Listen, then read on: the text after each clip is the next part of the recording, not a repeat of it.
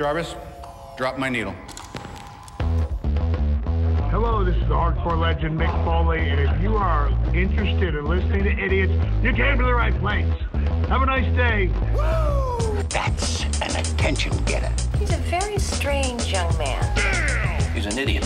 What we're dealing with here is a complete lack of respect for the law. Oh my God, he's an idiot. You know, of course, that you're out of your jurisdiction. Personally, I think you're an idiot. But that's the evidence in the car! But I was going into Toshi Station to pick up some power converters. Always like to keep my audience riveted. Greetings, ladies and gentlemen, friends and fiends, and welcome to Free Range Idiocy, the podcast about everything, but mostly just the stuff we like. Original ideas are the uncut gems of creativity. Perfect and lovely thing to behold regardless of genre or medium. They should be appreciated when they come along, or, if Hollywood studios are to be believed, poured out for all they're worth until every single nickel of profit has been wrung from them and entire populations have turned against them. Merchandising! You know, it's a living. Work the gimmick. What makes a good sequel? What makes a bad sequel? Your humble, idiotic servants are here to sit you under the learning tree and share our knowledge with you in this episode one twenty-two, When Sequels Attack. I am your Uncle Todd, and with me, as always, is the man who once camped out for opening weekend tickets to Star Wars Episode two for over a month, only to discover he'd been sitting in front of a Denny's the whole time. He has been my partner in idiocy for over two decades and the champion of Moon Over My Hammy. I give you the man they call Tim. Greetings and salutations, my friend, and, uh, you know, quite honestly, on this diet, um, Moon Over My Hammy is legal. God, you and your diet, man. Can't even get through the introduction of the show without you going back to, you know, yes. Well, I've uh, eaten approximately five pounds of bacon today, and Doc says I'm doing great. For what? A prize pig? When your you hot actually... is a well-oiled machine. Yeah, it's grease. That's the problem. It's well, you have Crisco instead of cartilage in your in your. Uh, in your joints, but I mean, hey, I mean, they probably work better than mine, so who am I, who am I to really argue? I don't know what's going on here. I was talking just fine in our pre-production meeting, and now I'm like, habada, habada, habada, habada, habada, habada, habada, habada. Like Jackie Gleason on a bad day. The goddamn Germans got nothing to do with it. Anyways. What do you say? Shut up one shit at a time. So you're doing well. I'm I'm very glad to hear about that. Uh, yes. You know, it's uh, always good when you're doing well because, well, like they always say, you know, happy life, happy podcast recording partner, something like that. I, I it honestly, rhymes. It really rhymes. I wasn't paying attention, you know, oh, as usual. Lord. Would I lie? Well, I'm doing well. Uh, you know, thank you for asking. I, I, really I did. I asked, "How are you?" I said, oh, you "Greetings did? And salutations. How are you, sir?" And uh, then I made my little quip about the. Uh... No, I don't think you even asked me how you were doing. I think you. I, okay. I think well, you just hold, went hold right into your... uh, How are you, sir? You know, I'm doing quite well. Thank you for asking.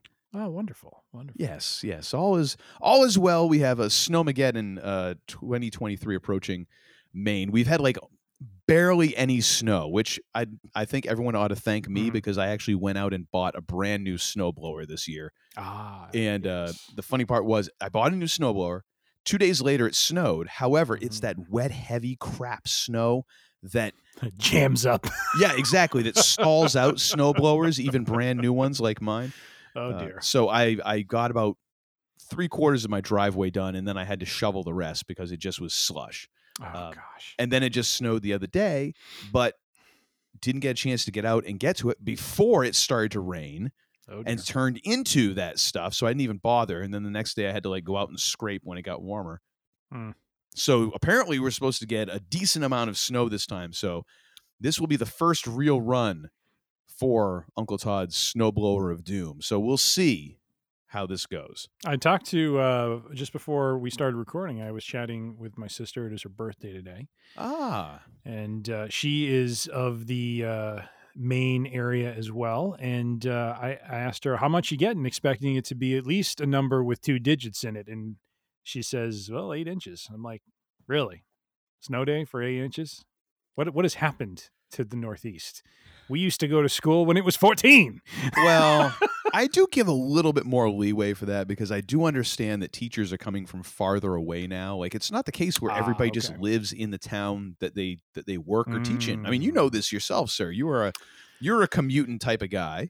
Yes, I am. So, I mean, I, I kind of give a little leeway there. That plus, I just I don't feel like being that much of an old bastard. Not yet. Give me another ten years and maybe oh, I'll warm up to it. Although the Metro train, they they, they have they, they basically have like a snowplow thing on the front, so it's like it, it, it just pushes it away and gets us downtown. So, see, now I kind of want to work on one of those. I I want to I want to drive a snowplow and train. Although the best was uh, where not not the town I live in now, but the one uh, I first moved to when when I moved out here. Um, when I would uh, catch the train. Uh, to get downtown, there was one uh, particular morning we had a bunch of snow and, uh, you know, still showing up to get downtown. And they had an express train run through um, because the trains were running, you know, kind of on an odd schedule. And because it had snowed and it hadn't been really shoveled yet, and there was a lot of it and stuff, uh, as the train came barreling by at, at full blast, there was this w- tsunami of snow that just hit all of us on the platform. It was just like, oh my gosh, what just happened? That is awesome. Oh, it was, it was amazing. Like, you know, you, you could tell the rookies from from the veterans, because the veterans had their back to what was coming, and yep. the rest of us are looking right at it like, you know, it's almost like a pie just coming. You can't get out of the way, and you just get hit with it. So, yeah, like, hey, what's that? That's a snowbank in your face, you moron. Oh, yeah. You just oh, gave yeah. yourself a whitewash. Congratulations. Indeed. But anywho. Yes. Uh, we, we are going to talk about some movies. We're going to talk about some sequels. Uh, oh, but yeah. before we get into that, uh, we have talk our... about some movies and sequels. Yeah, oh, actually, you're right. I, Kennedy I, McMahon. I, oh my God! It's, you know what? Let's just push that off as far as we can, shall we? Indeed. Um, but uh, we have this little thing that we like to call the Week in Geek, where uh, the man they call Tim edumacates us on all the happenings, or or at least the things that he Googled five minutes before the show started. Week in Geek.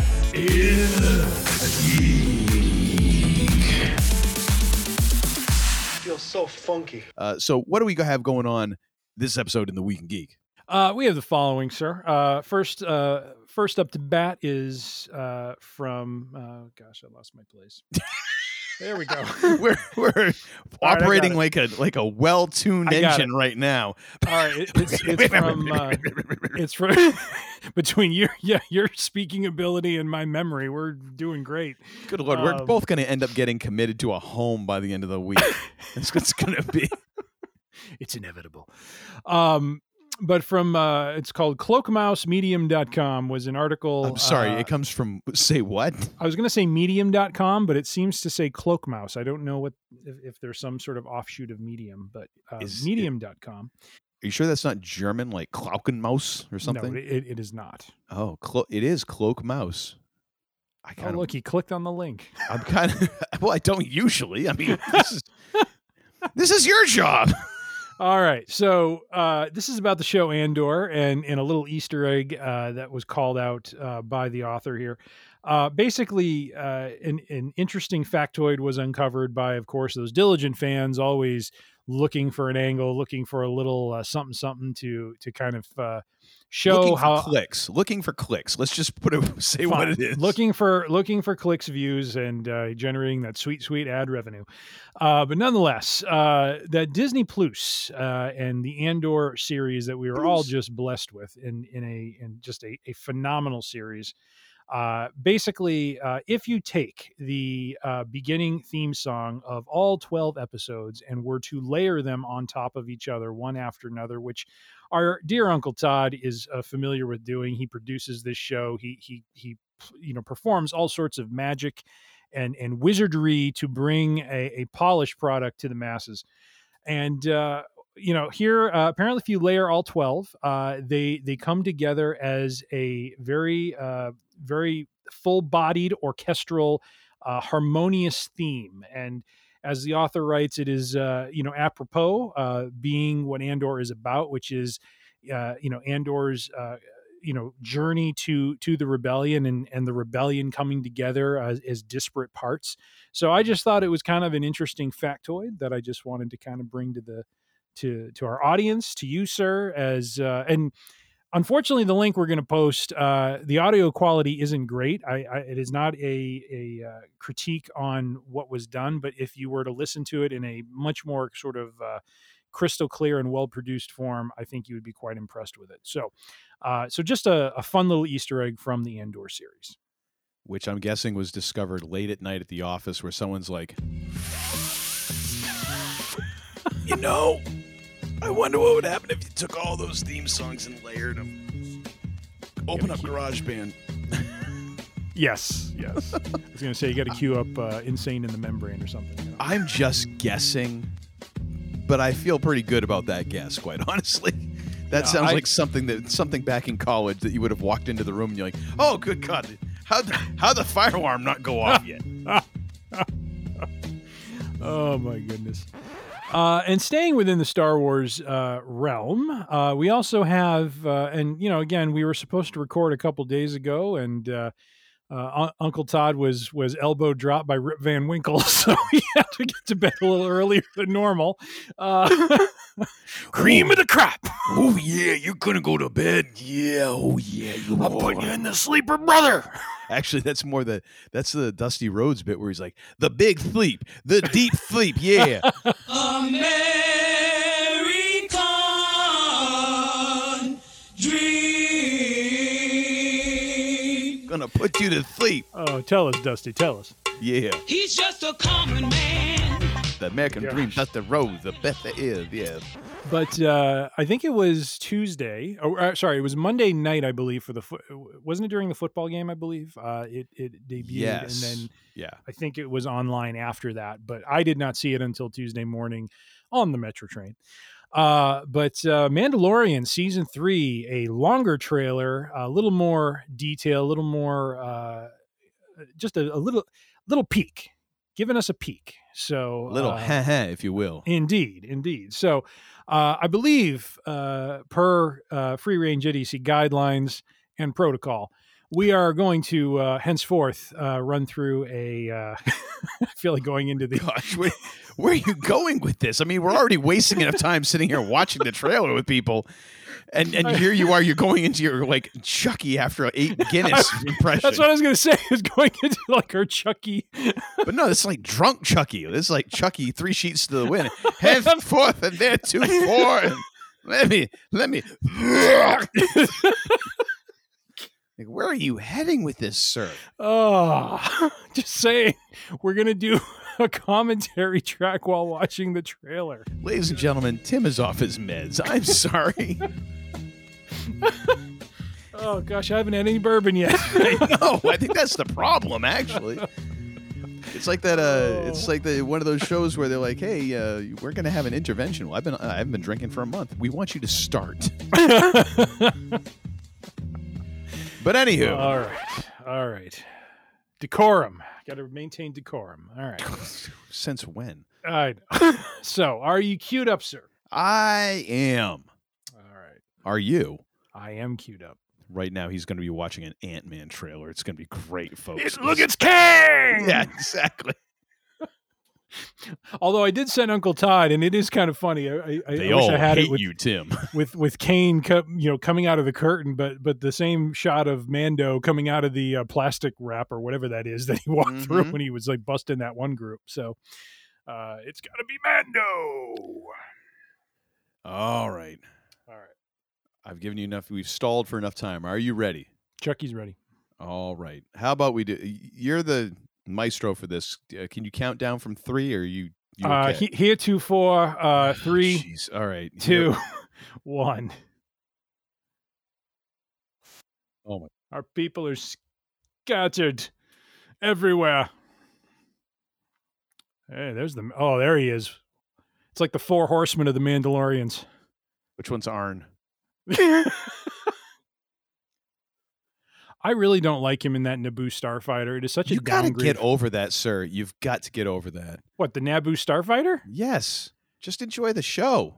He's he, there he went from a baby space, Yoda? Luxurious spaceship to like this like tiny thing. I don't know if it's luxurious. Hey, oh, Carl, that was like the that was almost like a Ric Flair robe he was getting there. Oh yeah. Hopefully comes down those stairs and does a little spin.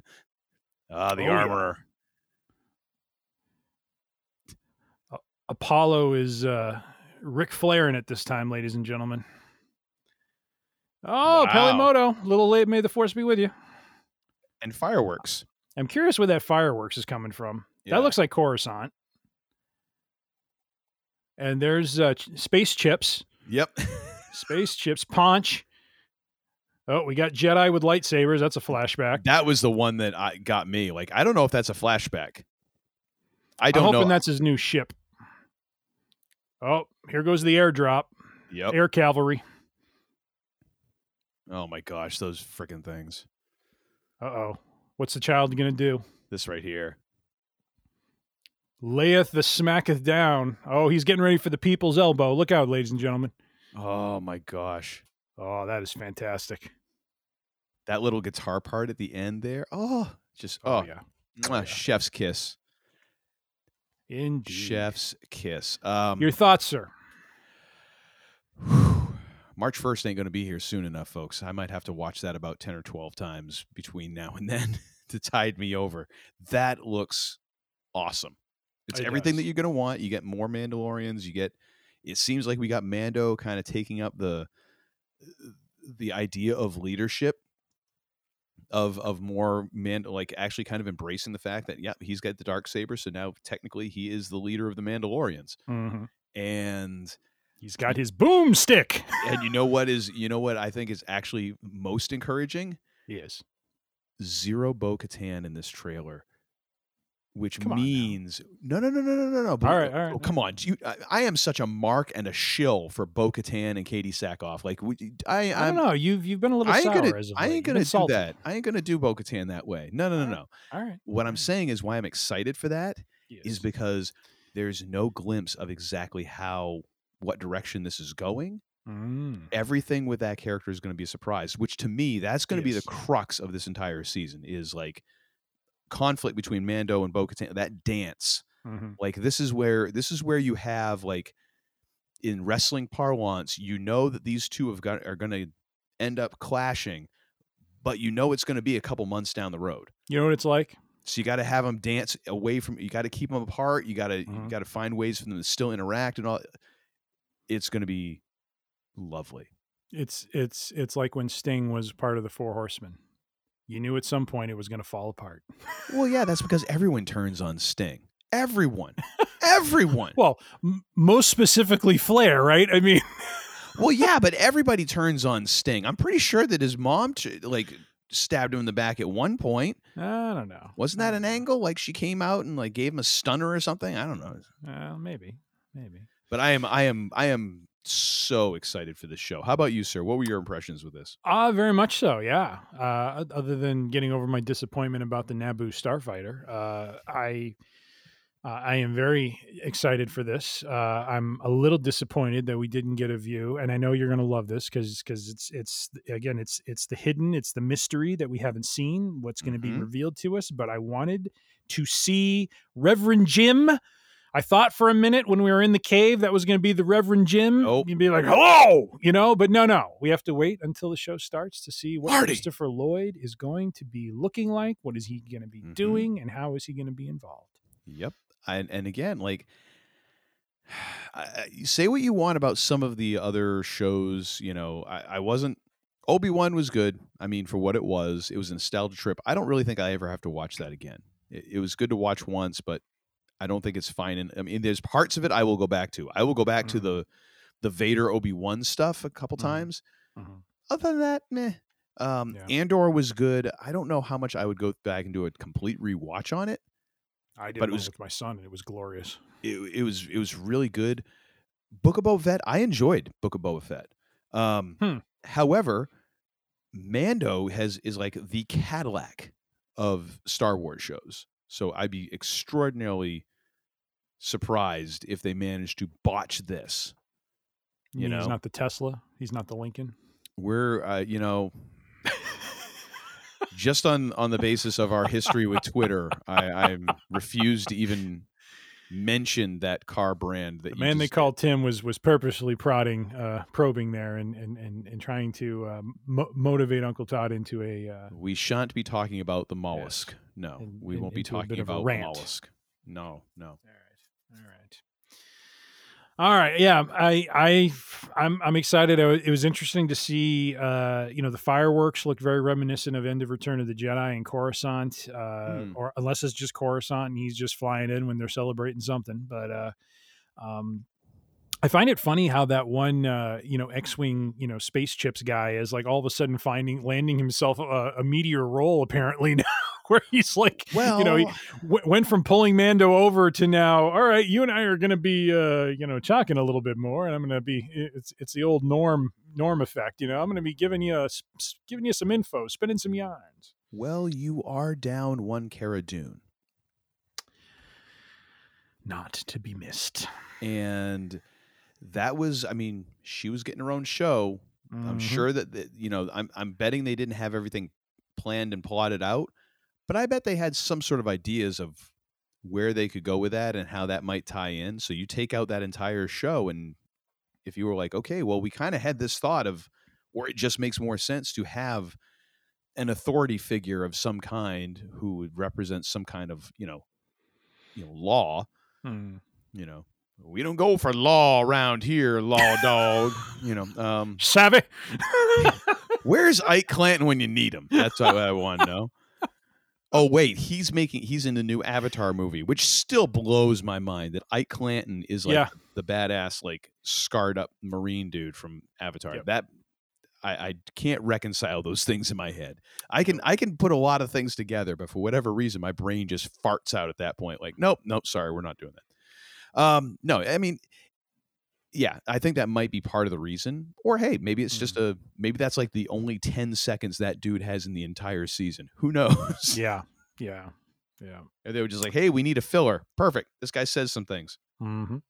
But mm-hmm. yeah, it's going to be great. I great trailer. Can't wait for season three. Indeed. Indeed. It's good to see Grief in the Ric Flair uh, robe. So mm. if he could Mando. Give us a woo. Yes. If we could get a woo, that would be perfect. Carl, does anyone does Good anyone seem Carl to be having Weathers. More fun like than Carl Weathers with this stuff? Like uh, oh, this career gosh. Kind of renaissance where he's like, yep. um, really? Yep. I'm a thing again. All right, yeah, absolutely. Good for him. It's like a damn monster movie. Oh yes. I don't do it nearly good as Uncle Todd, but Apollo Creed versus Italian style. It's like a damn monster movie. I love it. That's how it is. That's how it's going to be. Indeed. And speaking of monster movies, I like it, Apollo. It's very American. Which, I mean, the the promote uh, that that movie. I mean, I know we're going into, you know, well, actually, no, we are talking about Rocky, uh, Rocky One, and we'll be talking maybe about a, a sequel later on. But indeed, that promoter was money in the bank. Oh yeah, okay. In that movie. For like the ten, the ten minutes of screen time he had, just perfect, perfect. Yep, yep. Anyways, you were saying monster. And speaking of monster movies, oh. well, we thought we got rid of him, but he's back. Jeez. Vincent Kennedy McMahon oh. decided to take twenty twenty-three and make it his vengeance tour. Good Lord, holy moly. Um. Where do you want to start on this one, sir? Um, I'd, I just want to crawl under my desk with a bottle of bourbon. That's where I want to start mm. with this one. Um, yes. Yeah. Uh, Vince got himself, uh, you know, the board voted unanimously before to like, yeah, mm-hmm. go, go, go, go, go, go, go, go, go away, go away. And uh, Vince still has more voting power than anybody else and managed to come back oh, and yeah. vote himself back to being chairman of the board. On the board that had just been A-okay with him walking away months ago. Yes. And then summarily dismissing, or I don't know if they were dismissed or, or resigned, but some of the board members that ousted him, of course, are no more. Well, actually, two resigned recently, and one of them apparently was the person who was in charge of investigating all of his funny money uh, settlements. Mm-hmm. Mm-hmm. And I, I, those two I know resigned of their own free will. I think yeah. there was a couple of others that seemed to go a little quieter. yeah.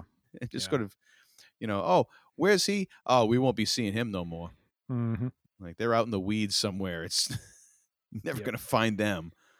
Oh, But it's the story is crazy because he, he comes back, right? And yeah. so since he's come back, what what the, the, the narrative is kind of forming into is... Well, since uh, he's come back, there's been chaos, where before there was calm, right. you know, steady hand on the wheel, and and Vince comes back, and now we're back to chaos again.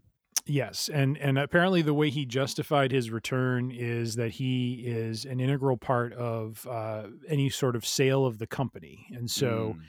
Now it's looking more and more likely there is going to be uh, s- some buyer who is going to absorb uh, uh, W W E, uh, take it off. I don't know if it'll take it off Vince's hands, but it'll um, basically uh, purchase the company. Well, it would have to, right? I mean, that's that's what sale means. Well, unless he remains a majority holder of whoever buys it, right? I mean, but who would if, who would who would do that? If well, if they take it private, then I don't think he could be. But no. I don't know. I mean, but even if it's public, I mean, how, how, if you, if you sell, mm-hmm. I mean, who would buy a minor stake? I mean, because apparently the number that I've heard, and I could be completely wrong in this, is that W W E is currently valued at six billion dollars. That's insane. Which, I mean, I, I'm, I'm guessing that there might be, I mean, back a few years ago, they were, or the last time I remember hearing this, I think that like the Dallas Cowboys were, were valued at like two or three billion dollars, something yeah. like that. Yeah. I'm guessing that there is probably a, an N F L team or maybe a Premier League team that would be valued somewhere in the neighborhood of six billion dollars, like not, yeah. maybe not six billion dollars, but close enough. You could at least have a discussion. Right. Right. But why, why would anyone buy an into a six? I mean, because it's a substantial probably, investment. Yeah. Why would why would you buy into a non-controlling? Yeah, I'm, I'm interest. I'm probably wrong. I, I just from the articles I read, and I didn't, uh, you know, in, in true form, uh, I did not read uh, any preparation uh, for the show, so I apologize, but. Um, I seem to recall reading that if a sale goes through, he would somehow still remain involved, but I don't know if that's like a condition unto which he sells. Uh, I'm not quite sure, but, yeah.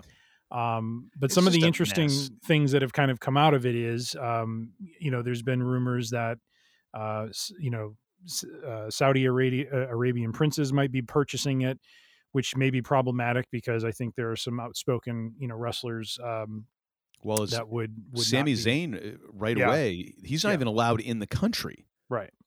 So well, I, you, I don't know if it's he's not allowed. He choose like he's pretty. No, I, I believe that he's not. I believe that they have basically said he's not welcome in the country. Ah, okay. Oh, I, I thought it was the other way that he just chooses not to. I know Daniel when Daniel Bryan was with the company, he was another one I think who refused. Um, Because just, you know, on, on principles. Um, but what has been kind of crazy over the last week or weekend was uh, now Tony Khan of yes. A E W is rumored to be, uh, or well, at least part of a buying group. It's more Shad. It's more daddy's, yes. more of daddy's yes. money. Yes. Which, I mean, that's got to be kind of a just, I mean, I, I can see that there might be some interest, but to me, that's like mostly like headline grabbing interest.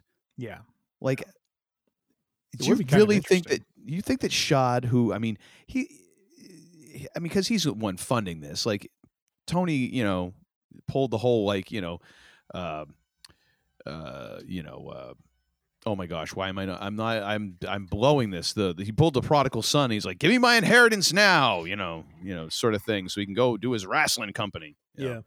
Um, and you, I mean, you really think Shad's going to be like, yeah, hey, let's go all in on wrestling. Yeah. I've only got a, a Premier League, you know, soccer team and the Jaguars. Sure. Let's go in all in on the wrestling.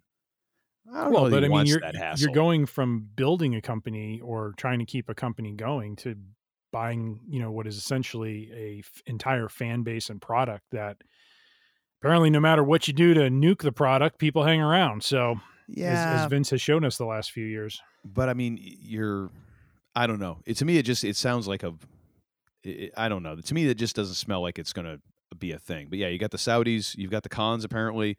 Yeah. Then there's the folks who hold the contracts for W W E T V, which to me makes the most sense. Yeah. Or, or, or a conglomerate like Disney, which would be really weird. Um, but then again, I mean, corporate wise, they could distance themselves far enough from the product, you know, that, right. And, they could probably be fine, but and shockingly, it was uh, it, it was reported that uh, I believe the ratings, you know, like like for Fox and what they in, for the investment they made mm-hmm. to have uh, SmackDown on their channel um, has not paid off, and and and I think part of the motivation of the sale is, and I I'd like us to take a little credit here because we talked about this, I think, going back a year or a year and a half, but. Uh, when we were just disgusted with the state of the product and what was going on with it, you know, we talked about the fact that, he, yeah, they have this great T V deal right now. When it comes up for renewal, I don't know that it's going to be so great because they're doing pretty crappy. And well, yeah, I've, shockingly, I've... that seems to be one of the motivators for the sale is the T V deal doesn't look like it's going to be as lucrative coming up. So, yeah, which is, I, I think the thing I read was that SmackDown has the lowest per minute advertising rate. Yeah, uh, for for Fox, and it's like in a prime spot. Yeah, oh yeah, which is a little bizarre. Yeah, yeah. But hey, so you know, it's it's just it's so bizarre and surreal, and and you know, as you and I were kind of getting back into the product, you know, we we we, we kind of went back and had a, a Survivor Series roundup show that we did, and we, you know, we're we're on the cusp of doing a Royal Rumble one. Um, it, it's just like it, it's a very Vince thing to see him come back. Cause a bunch of chaos, like you put it, and just ruin the product for everyone. Like, it's just a very Vince thing to do. It's like, oh you know, yeah, I'm Vince McMahon. I'm going to, you you guys like what's going on here? I'm going to come in and screw it all up because I'm Vince McMahon. Well, it's got to be his idea. Of you course. Know? Of but course. Yeah.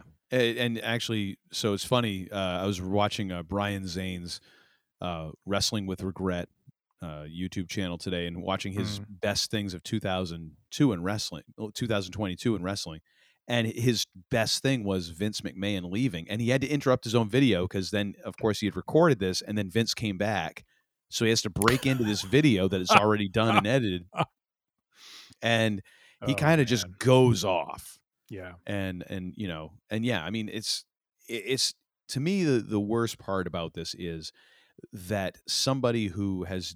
I mean, we, there were always rumors, you know, just like there's rumors about a lot of folks, but with Vince, it made, it was much more believable.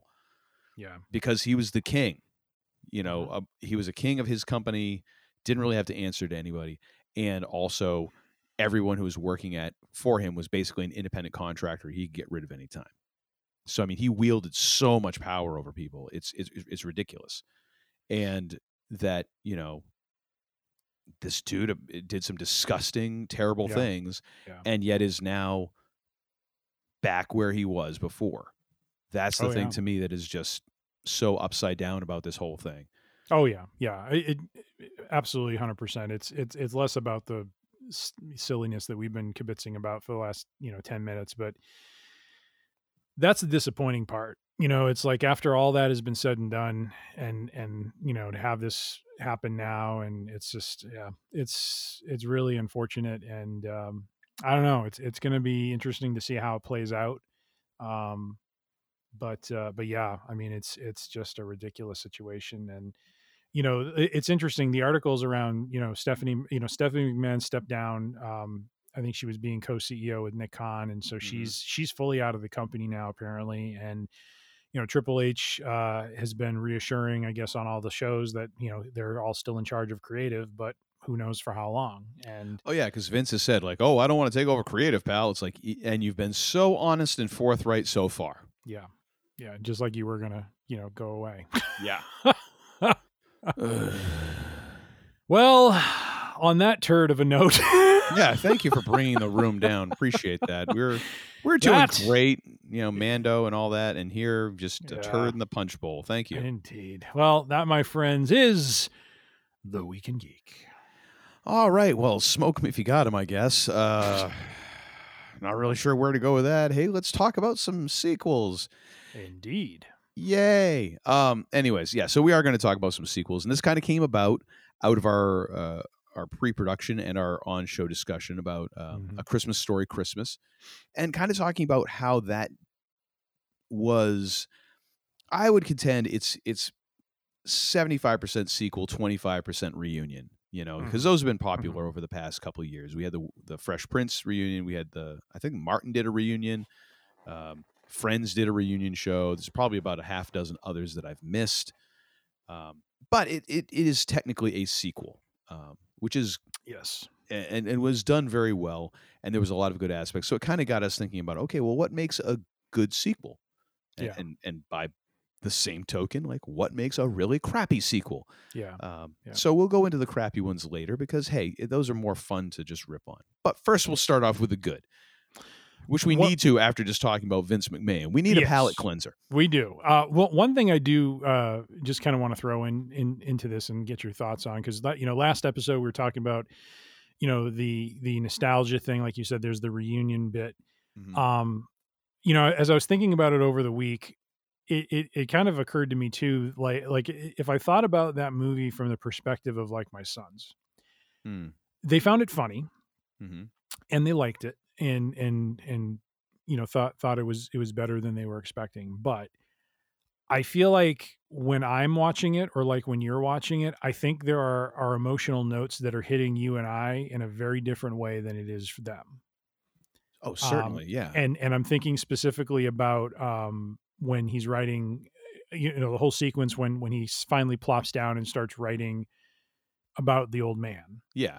And, and especially when you, you know, you see him kind of take the glasses off and, and, and he's having kind of an emotional moment, and, you know, then he puts them back on and keeps writing and stuff like that. Like, I do think in some ways w- your phase of life, obvious, and, and it's probably an obvious statement because it's it's the foundation unto which pop culture has has been born, built, and and grown, right? Mm-hmm. And and it's different phases of life will will you know the content will resonate differently, and so uh, so so I do think you know that kind of plays a bit of a role in it, is is kind of meeting the audience where they are. Um, that I think is maybe one of the ways when you know we talk about the heart of that particular sequel.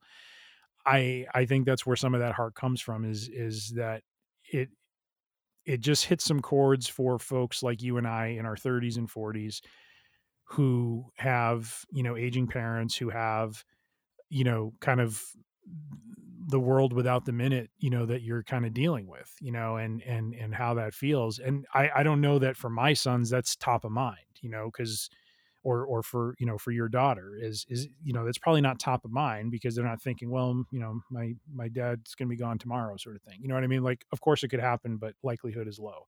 Um, so anyway, so I, I just wanted to bring that in just around like how I, I feel like kind of the phase of life, you know, sometimes plays a role in, in how that resonates a little bit. Jeez, just just when I thought we weren't bringing the room down any further. And now we're I'm sorry. I'm just, you know, just saying. Thinking, couldn't think about her dad just dropping dead at any second. You know, like, oh, geez, yeah, that's yeah, okay. Um, I'm just gonna go have myself a nice cry and curl up in the corner. Oh, geez, come um, on now. But no, I, I, you're absolutely right. Uh, your your time in in your life does play a part in this, but it also has to do with the amount of time that a a property or a character mm-hmm. has been in the cultural mishmash. You Zeitgeist. Know? Well, not necessarily, because zeitgeist is, I mean, feel is like, it, that's kind of like the whole culture focusing on it. I just mean yeah, like things yeah. that have been around for a while, mm-hmm. um, because the longer you kind of live with something, and this isn't things that just kind of go away. Like, yeah, I'm, I remember this thing when I was young, and then it, then all of a sudden someone brings it up thirty years ago. It's like, I haven't given it really two thoughts since then. I can't think about necessarily a, uh, a one-to-one comparison, but yeah, yeah. I mean, it, but there's things that kind of seem to come up, and and A Christmas Story is one of those things. I could see Elf kind of becoming one of those things over the years. Oh yeah, yeah. Where you might already have actually, but you know, A Christmas Story kind of became this thing because when we were in college, I mean, that movie had been out for a while. Yeah. But at that point, it, they started rerunning it, like doing yeah. marathons, and it was like every single year. Mm-hmm. And it's just become that thing. And it doesn't, because it is a Christmas movie, mm-hmm. it comes around every year. Like you've got a, you've got a reminder every single year mm. of this. Oh yeah. Hey, that movie, Ralphie. Yeah. This. And mm-hmm. so it has this, not only does it have shelf life, it's, it's not getting dusty, or it doesn't get as dusty on the shelf because you're taking yeah. it down once a year. Yeah. Um, so I think that has something to do with it too. Yeah. Um, most sequels don't have that.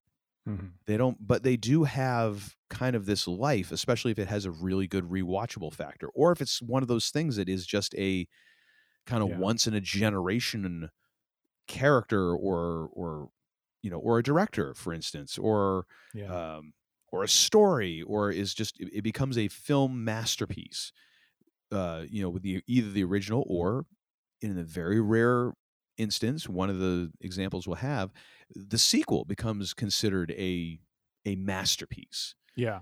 Um, and that kind of gives it some more legs. And, and then sometimes sequels are just that. They're just, they're just the second movie or the third movie, or they're, they're a yeah. continuation of the story. But, but yeah, the time of your life of when you initially watch the movie, and then mm-hmm. when you're watching a sequel, or when you're rewatching or becoming acquainted with those characters again, totally plays into it.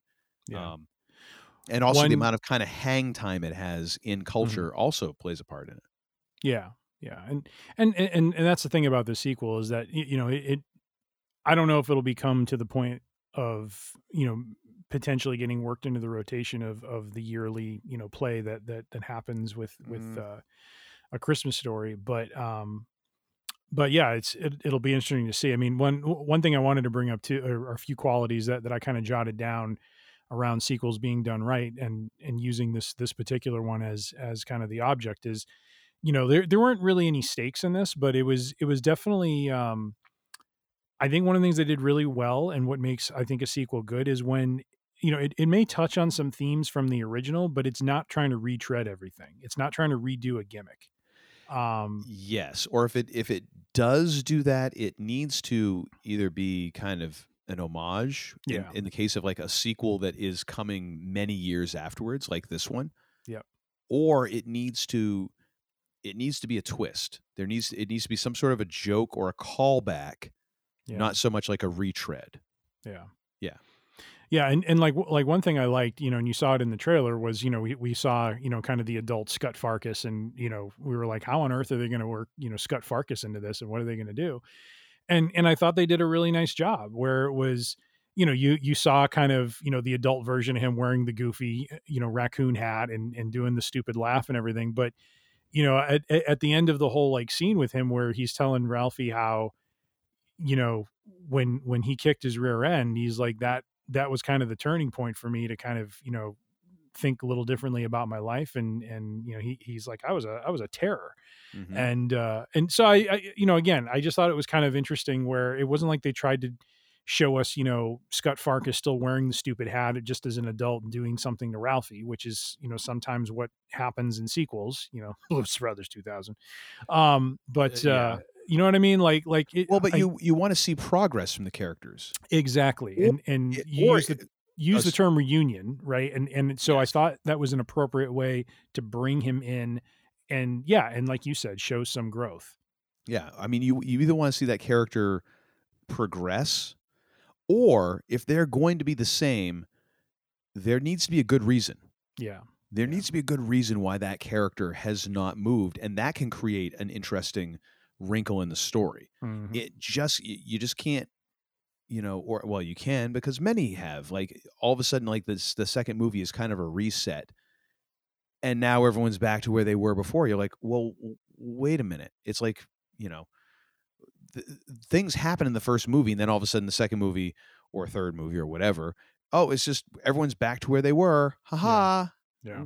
No. And there's no logical reason for it. Like there, there has to be some sort of logic in there, and it has to tell a story. It has to give part, part of the story. Yeah. You know, it has its, its own piece in the story to tell. Yeah.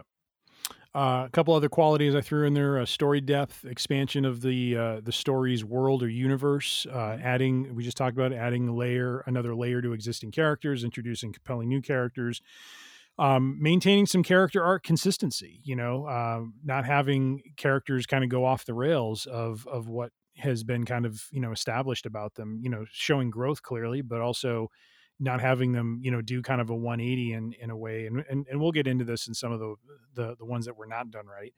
Um, but, uh, but yeah, just, just some, uh, just, just, just some thoughts on, uh, you know, just some properties, qualities, characteristics of these, uh, of, of these, uh, great, great sequels that we will go through in just a moment.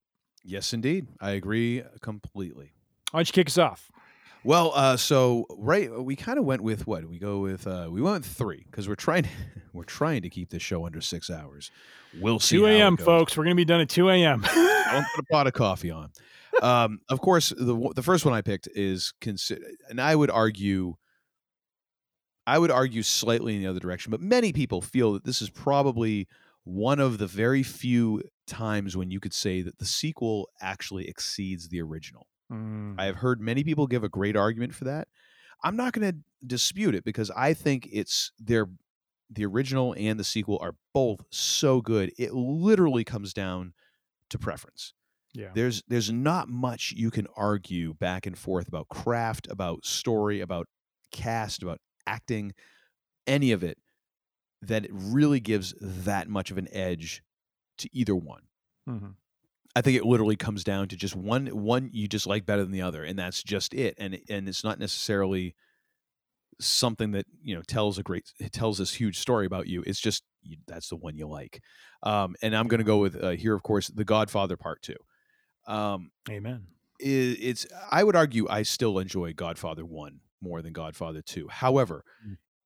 it is one of the very few sequels that you could make a compelling and legitimate and logical argument for it being superior to the first one, solely because of how good Robert De Niro is as young Vito Corleone and how mm. good Al Pacino is as the progression of Michael Corleone. Yeah. And then you have, you know, supporting cast and, and story and all that. And, and, and, and, and you have all of that, but it is such a great movie because you have, you have a continuing, you manage to get this continuing story of Michael and, and what he's trying to do for the family, what he's, what he's really attempting to do, which builds off of where he was heading. Excuse me. My God, I, I can't edit that. That's like a, That's like an iguana crawling out of my throat. um, lemon right polar seltzer. Let's get an endorsement for that. Um, oh, good Lord. But that idea, it's building off of the first movie. Like you can see a line mm. from the first movie going right into the second movie where Michael is.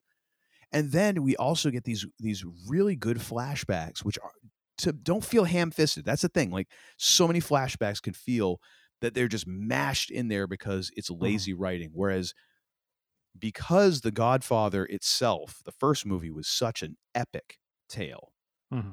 even though it is kind of, I mean, if you look at it, it is a little bit of a small family tale, but it, it because it takes place in like this epic sort of way, um, that you get into the second movie and it's like, well, of course we're going to have this, these long flashbacks because the movie is already, it has to be bigger than the first one mm-hmm. in order to even, you know, step out of its, hope to step out of its shadow.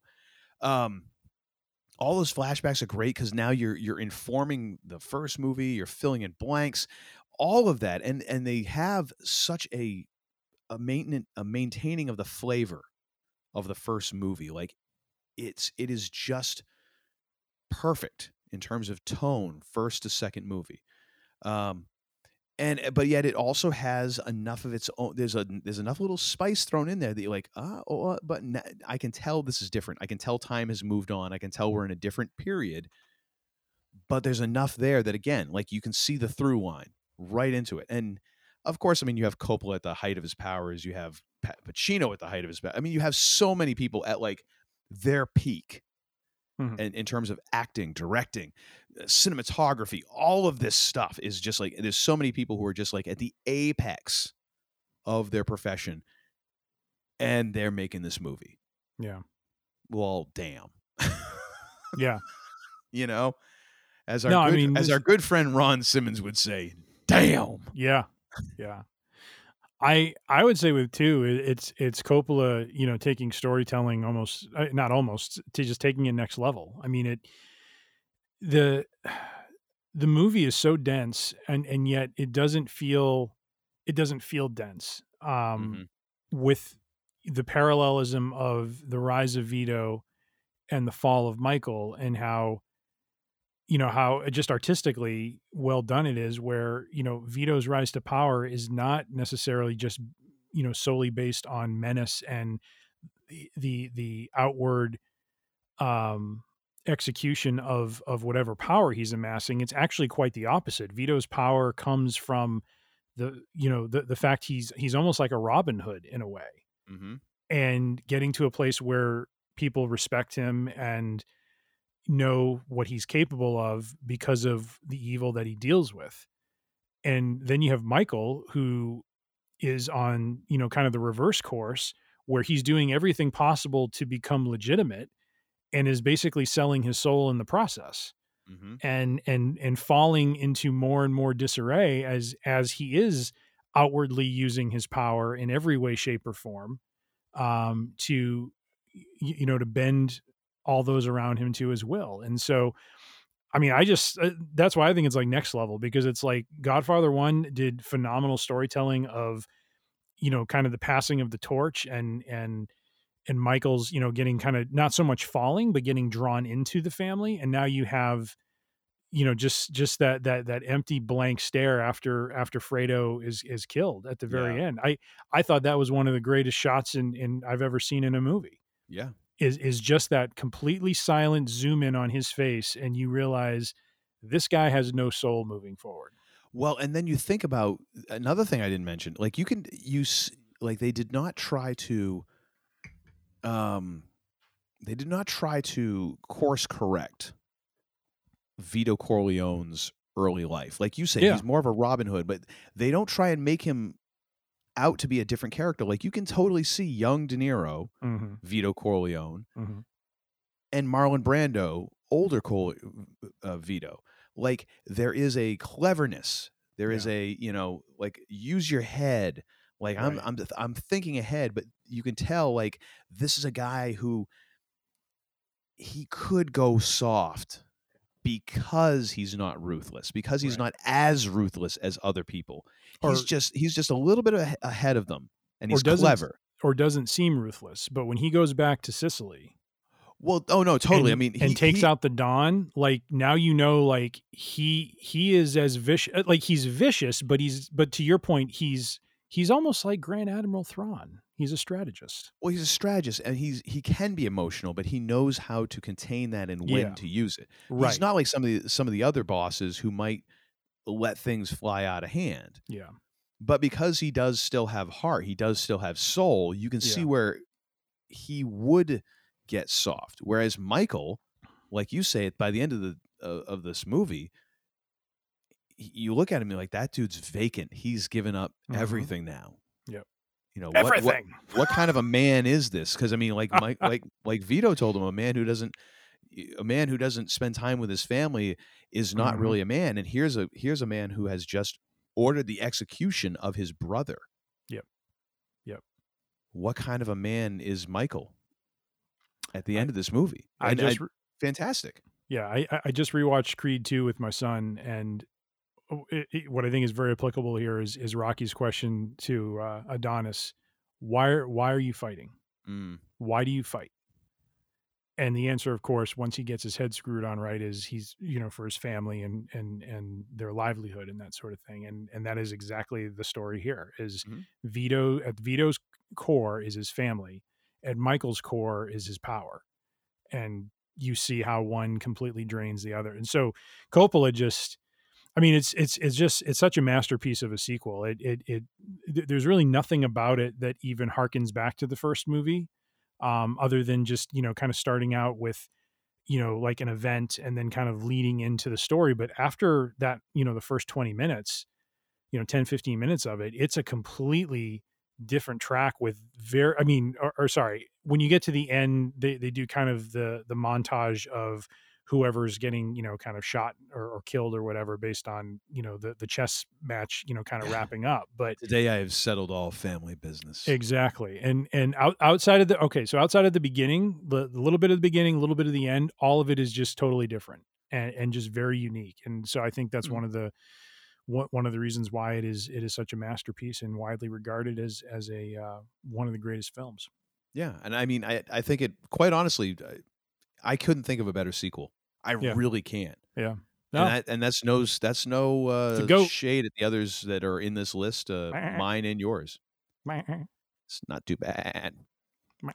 Well, what do you got for for your, uh, uh, your first so, best people here? Well, and, and and for the record, folks, Uncle Todd did his picks first, so of course he took all the good ones. So I'm I'm you know I feel oh, like all I'm good ones. You've got three bangers right here. So uh, all right. Well, I might have I might have a problem with with your third one here, but we'll see. Oh, come on now, I'm champion of the world. Uh, uh, good old Mister T. Okay, you, yeah, just go ahead and spoilers.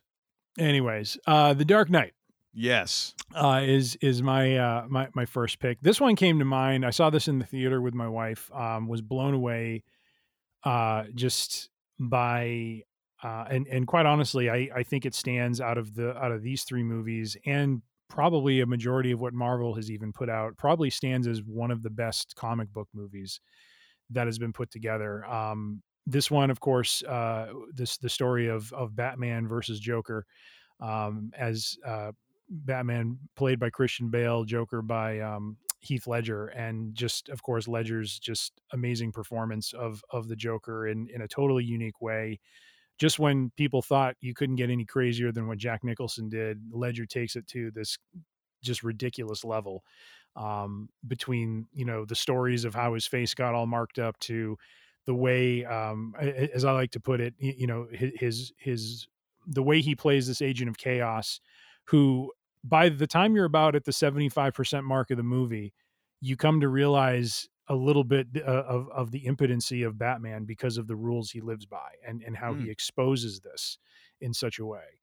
Um, you know, the way he, he corrupts, uh, who is considered to be the White Knight, which, uh, which is, um, oh God, I'm forgetting his name. Harvey now. Dent. Harvey Dent. Thank you.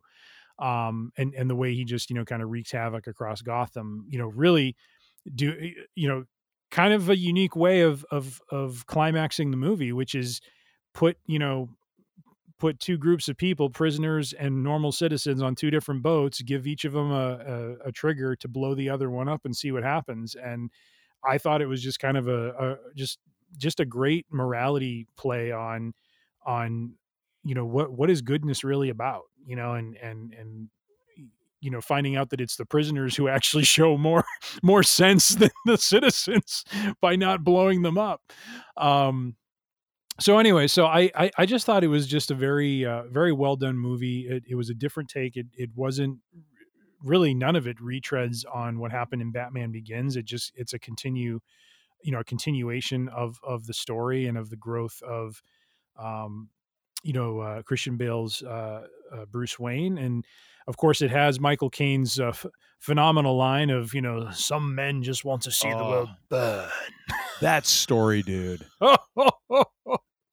A ruby as big as a tangerine. Yes. I mean, oh my gosh. Yes. That's one of those things where it's like, oh, come on, dude. And, and, and really has probably one of the bigger gut punches with, you know, the, the, the death of, of the Rachel character, you know, where, mm-hmm. where you have this situation where they're both, you know, it's, it's a little bit of the Kob- Kobayashi Maru, except in, uh, in Gotham, uh, where, where, where, uh, both Harvey Dent and, and she are in different areas, and, and he's got him wired up to a bomb. And, you know, um, I, I was impressed by, you know, kind of the cojones it took to actually take out a main character like that, you know, and, and I, and I'm yep. not a, you know, I'm not a deep reader of the comics. I don't know if that was already done in the comics, and I, you know, that's my ignorance, but I was genuinely surprised by it. I, I thought, I think it gave it a lot of depth, and is just genuinely a, a really well done, uh, well done sequel.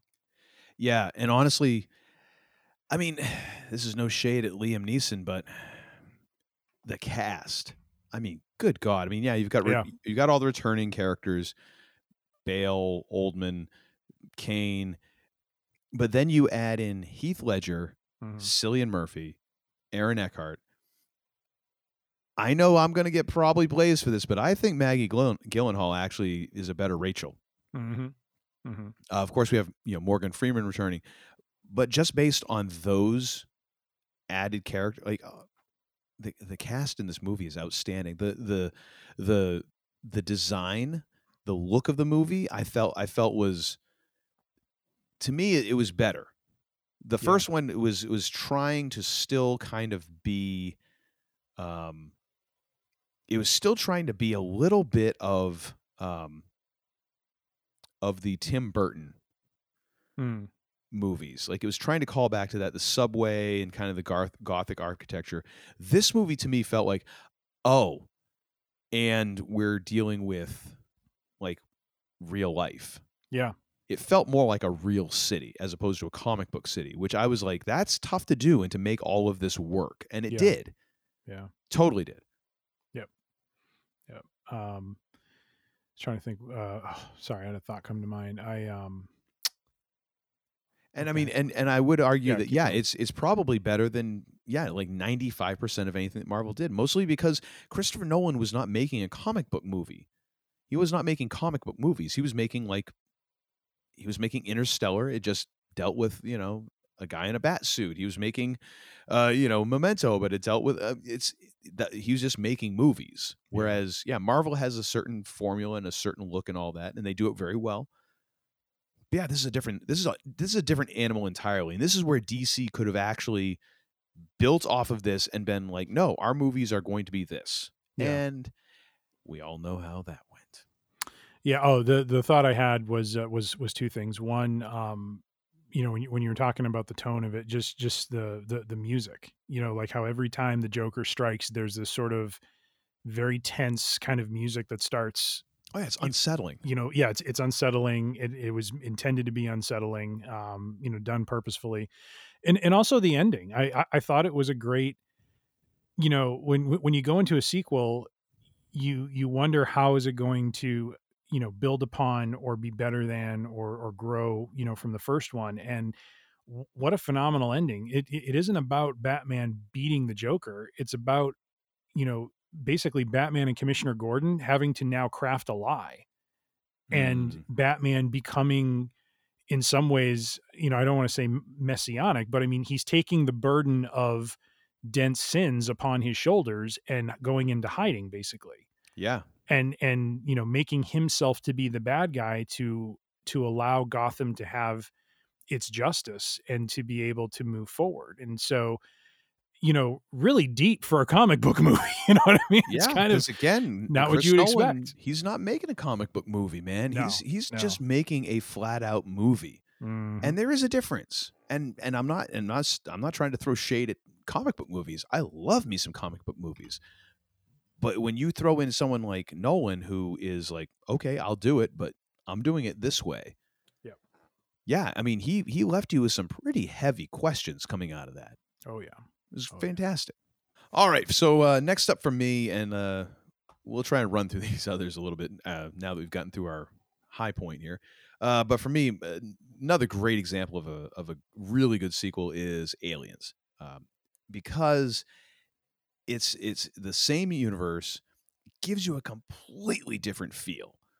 And, it, you know, yeah. the first one is much more of sci-fi kind of horror, very contained, whereas this is much more of an action flick. And and uh, as uh, as Mark Bernardin had, had said, it's his favorite action flick. He thinks it's mm-hmm. one of the most perfect action flicks, and I would I tend to agree. It is a fantastic action movie in terms of like having some good set pieces, having some good, really good sequences, um, but also having good dialogue, mm-hmm. character development in very economical ways.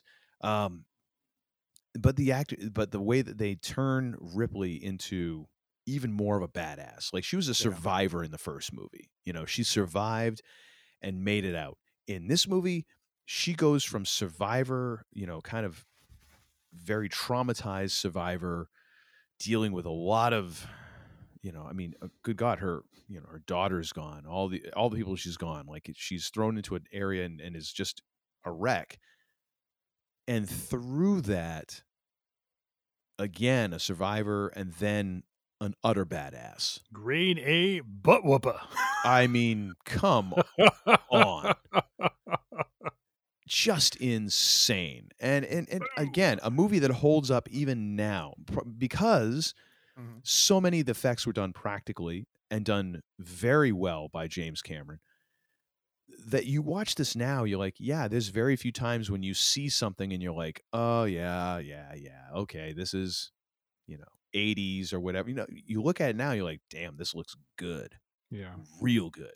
Like holds up better than some movies that were made like ten years ago. And this movie's what? thirty Mm-hmm. actually pr- coming up on probably coming up on close to forty years old. Getting old, Riggs. But I mean, what else do you want from a from a movie as far as a sequel? It progresses progresses the story, gives you like, kind of like the next natural progression. Like, oh, hey, this gigantic corporation finds out that there's this big bad killing machine. What are they going to do? Oh, well, they're definitely going to make sure that everyone's safe. No. How can we make a buck off of this one? Perfect. And Paul Reiser. Oh, my gosh. Mm-hmm. Like, managing to make Paul Reiser into this kind of, uh, like, a bit of a menacing character in some ways. Uh, you know, kind of in a very Paul Reiser-ish way in terms of his menace. Yeah. But, again, still great. And great cast. So many, you know, just, like, the characters again, you, like you just you get the characters so right away, man. Uh, yeah, yeah. Oh yes, please. I'm just gonna bat. Game over, over, man. Game oh, over. Oh my God. Yes. That's just great, man. That is great. Jeez. But yes, that is that is probably my uh, my number two sh- uh, sh- uh, selection for one of the best sequels ever. What Very do you got nice. for yours, sir? Uh, my, so my number two uh, is uh, as as we have talked in prior episodes uh, when we I think we ranked the Star Trek movies with Jimmy Dice. Uh, didn't we do that? Yeah, we did. Uh, yes. Star Star Trek Two: The Wrath of Khan. Cook. Oh my gosh! From hell's heart, I spit at thee. Just Ricardo Montalban, give him an Oscar. Chewing scenery, chewing it. Oh my it. gosh! Oh. You weren't expecting to find us. Oh my God, that entire sequence! I've rewatched that movie since, like, it's, like oh. when I first saw that, that entire thing of the the thing going into their ear and all that. Oh yeah, scarred me. Yeah, like I've rewatched that recently. Mm-hmm. I still can't watch that. Yeah. Oh, it's it's it's very unsettling and very just hard to watch. Yeah. yeah. Yeah. Oh, but it's such a uh, such a great choice for uh, for this list because I mean it's so good. And I mean, granted, you can you can make the argument that you know, well, yeah, following up Star Trek the motion picture is no big deal. Like, mm. yeah, if you have any action, it's well, and, you're, and you're just, in good you're in good stead. And, but and, no, and, I mean, Star Trek the motion picture was a huge huge yeah. deal. Yeah. You know, at the time and and following it up again, almost like Aliens, like you're going in a completely different direction, right? In terms of the style of the movie. Yeah. And, and, and turning it into, you, you know, at, at the, at the battle climax, turning it into basically like submarine warfare, you know, where you're basically yes. lost in the nebula and, and they're just flying blind. Well, and it's Kirk's one of the line. first, it's one of the first movies, like space movies that turns space into three D, something that Battlestar yeah. Galactica did. Yeah. In, in in such a way that we were like, oh my gosh, you haven't seen? No, we have seen this before. We saw it in Star Trek Two. I mean, granted, it wasn't as like fluid because they didn't have the technology at the time. But that whole thing where you see like the Reliant and the the Enterprise like crossing over and under each other was like, whoa, yeah. like you just didn't see that. Everything took place in a very linear one way. Plain thing. And yeah. in, in other yeah. movies, even in even in like a you know like the Star Wars movies, which were you know, for their time, incredibly dynamic, mm. it still didn't feel the same. Whereas right. like this just felt like, oh, because it was, yeah. an, it was using that three D in a tactical way. Yeah. But yeah, total sub warfare. It was great. And you were going to say about the, about Kirk, I I cut you off. Well, no, no. And, and, and just, you know, from the beginning, leaning on a character that, you know, started with the original series mm. was, was unique in, in a way, right? Because mm-hmm. it hadn't been done in a movie before. But turning it into this story about Kirk, you know, facing morality and facing the fact that he can't cheat his way out of the you no-win mean, scenario. You mean mortality? What What did I say?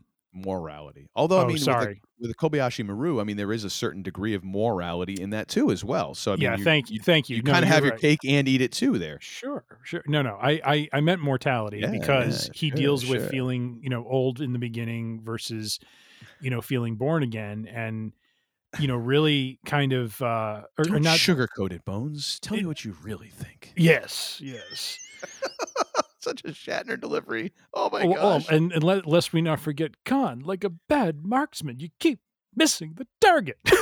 Oh, you know what? I would say, I would, I would actually submit this is the most Shatner performance of William Shatner's career. Oh, God, yeah, especially when he yells, God!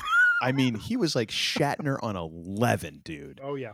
yeah. Oh, it was, it's fantastic. And then, of course, you have like the you have the puffy, like the red uniforms, which I know are yeah. a big favorite for Jimmy Dice. And uh, yeah.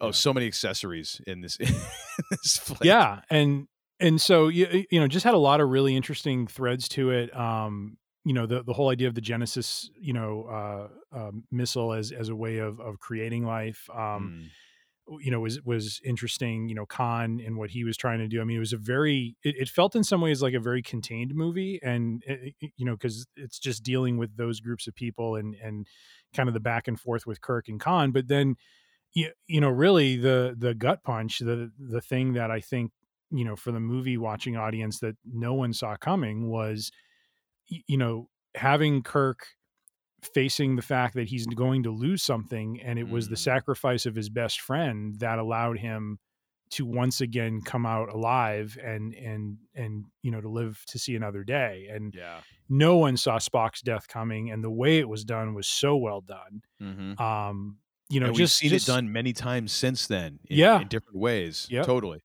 Yeah. And so, no, I mean, it was just, it was a very unique outing for the franchise. And, and really with this, and I, I mentioned this last episode, but in this case, Star Trek, the even number movies, much like, uh, unlike Indiana Jones, uh, the even number movies are the ones that do the best. And so, uh, you know, Star Trek two Wrath of Khan was just, just top notch in my book. So I, I had to put this as, as an example, par exemplar of, uh, of what a sequel should be.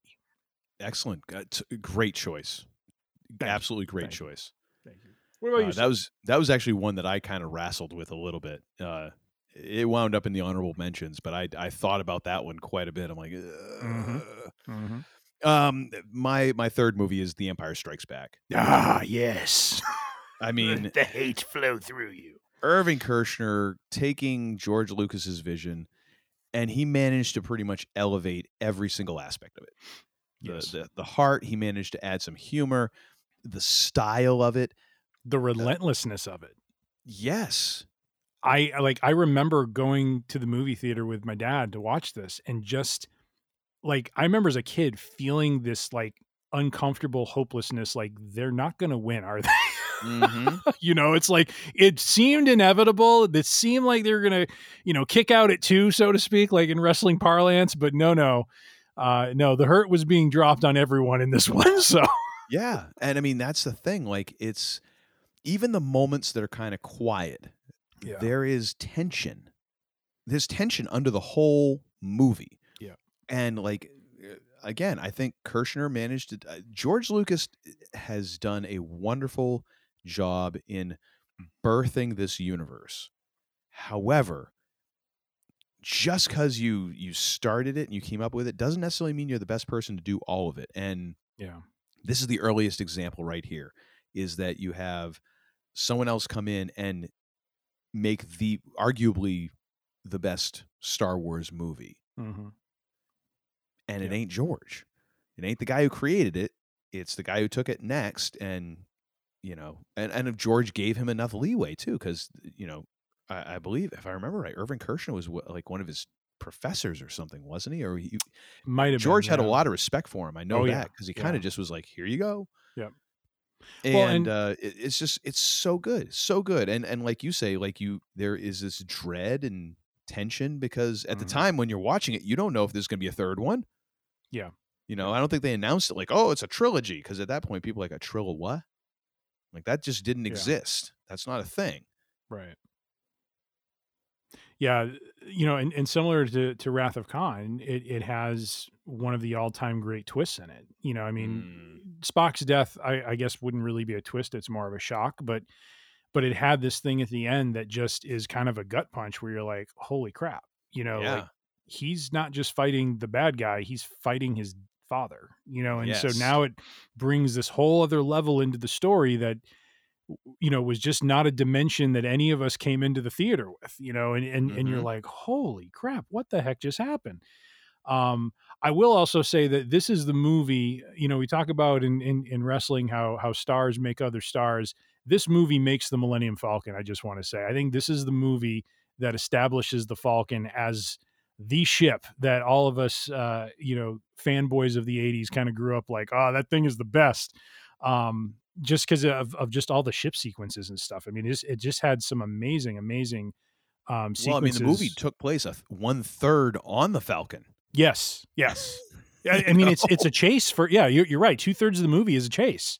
Yeah. And, and until they get to Cloud City. And, Um, and so just, you know, all the stuff with, with Han kind of being creative, you know, trying to outmaneuver them and stuff and, no and everything else was it's just not my fault. Yeah.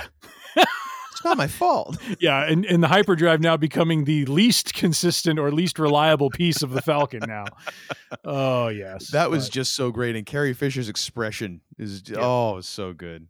Just and like, dare, and dare we're I gonna say die too. And what was it? Uh, It's actually it, it it it makes me think of Gamora's line. I'm gonna die surrounded by the biggest idiots in the entire galaxy. Like that is literally the thought going through Carrie Fisher's like through Leia's head as in the cockpit of the Falcon. Like ah, part of our title track actually. I this believe. Is how it's gonna end, huh? Indeed, indeed. Um, I I do want to say too, not not to uh, sound sacrilegious toward the uh, Church of Star Wars, but um, do want to say too. I think one of the elements that makes this a quality sequel. Um, Return of the Jedi still, you, you know, in my mind, a, a great movie, nonetheless, that it includes this, but this movie didn't have the Death Star in it. And, mm-hmm. and I think the lack of it was one of the things that made it a, a, a very, very good movie. And I'm kind of curious if we didn't have to keep going back to the planet killing machine. Well, so many times what Star Wars could have been, you know, um, just, just speculating, you know, cause, cause I feel like Irvin Kershner in this one, Um, you know, starting off with the relentlessness of the assault on Hoth, the escape of the rebels. Um, oh yeah, we didn't even mention Hoth. Like, oh my gosh. Yeah, I mean, starting the movie in a totally different way than how the first movie started. Having the whole Luke and Yoda thing going on, where Luke mm-hmm. is like, we're now seeing Luke being transformed before our eyes as, as he's learning the ways of the Force, and you know, coming to discover that. You know, by the end of the movie, there's kind of a reason why his face was in the Darth Vader mask when he had his vision.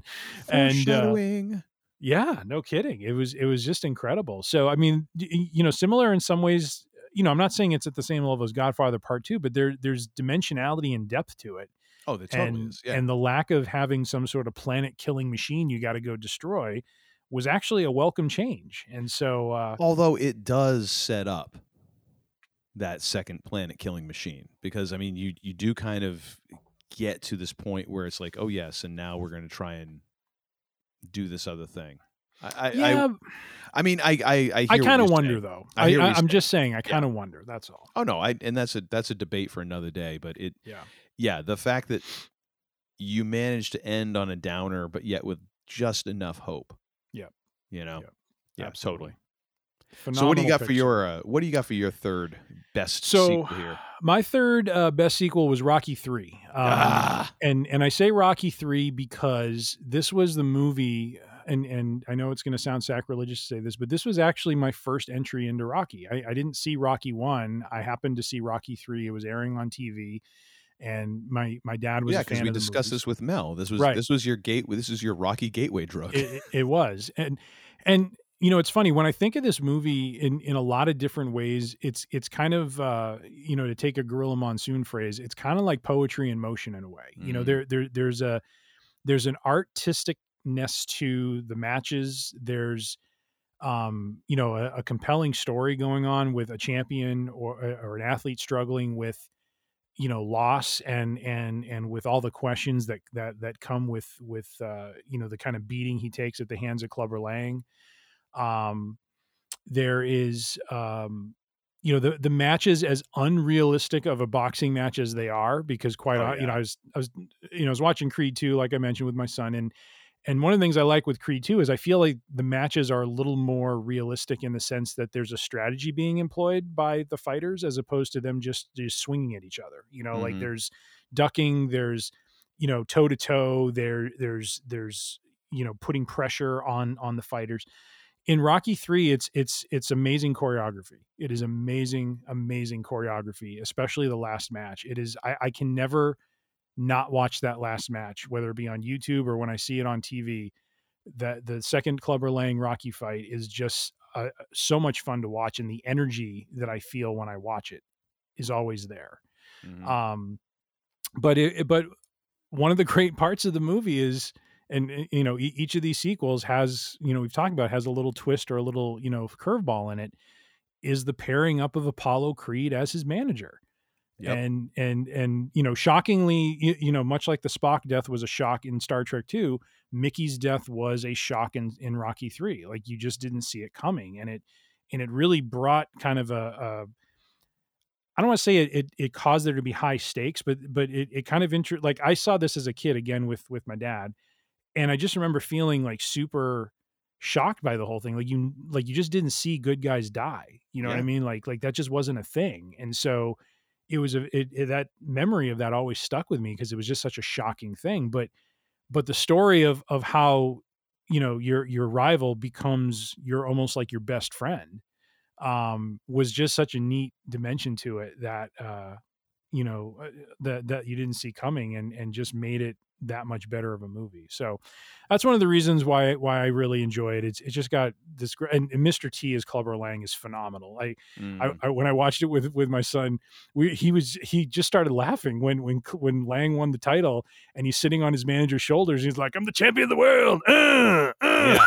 It's just like we're both cracking up. Like, who would do that? You know, Mister Like, T would do that. Mister T would do it indeed. How about you, sir? Your thoughts on this? Well, I was gonna, you know, I I did say that I would have some disagreement, and it's it's a minor disagreement because I and here's the way that I look at it. I my gut is to have Rocky two as I see as the sequel. However, and I think I even said this in our Rocky episode with Mel, that really Rocky one and Rocky two almost form one movie. Yeah, between yeah. like the replay of the end of Rocky one that is the opening of Rocky two, and the way that it picks up almost immediately after the fight. Yep. Yep. And the fact that there is a lot of like kind of character building dead space in the middle of Rocky two. Oh yeah. yeah. Um, it really does feel like an ex- if you took that entire movie, those two movies, and mashed them together as one big, I don't know how long the runtime would be, probably like what, four hours, three and a half, four hours. Yeah.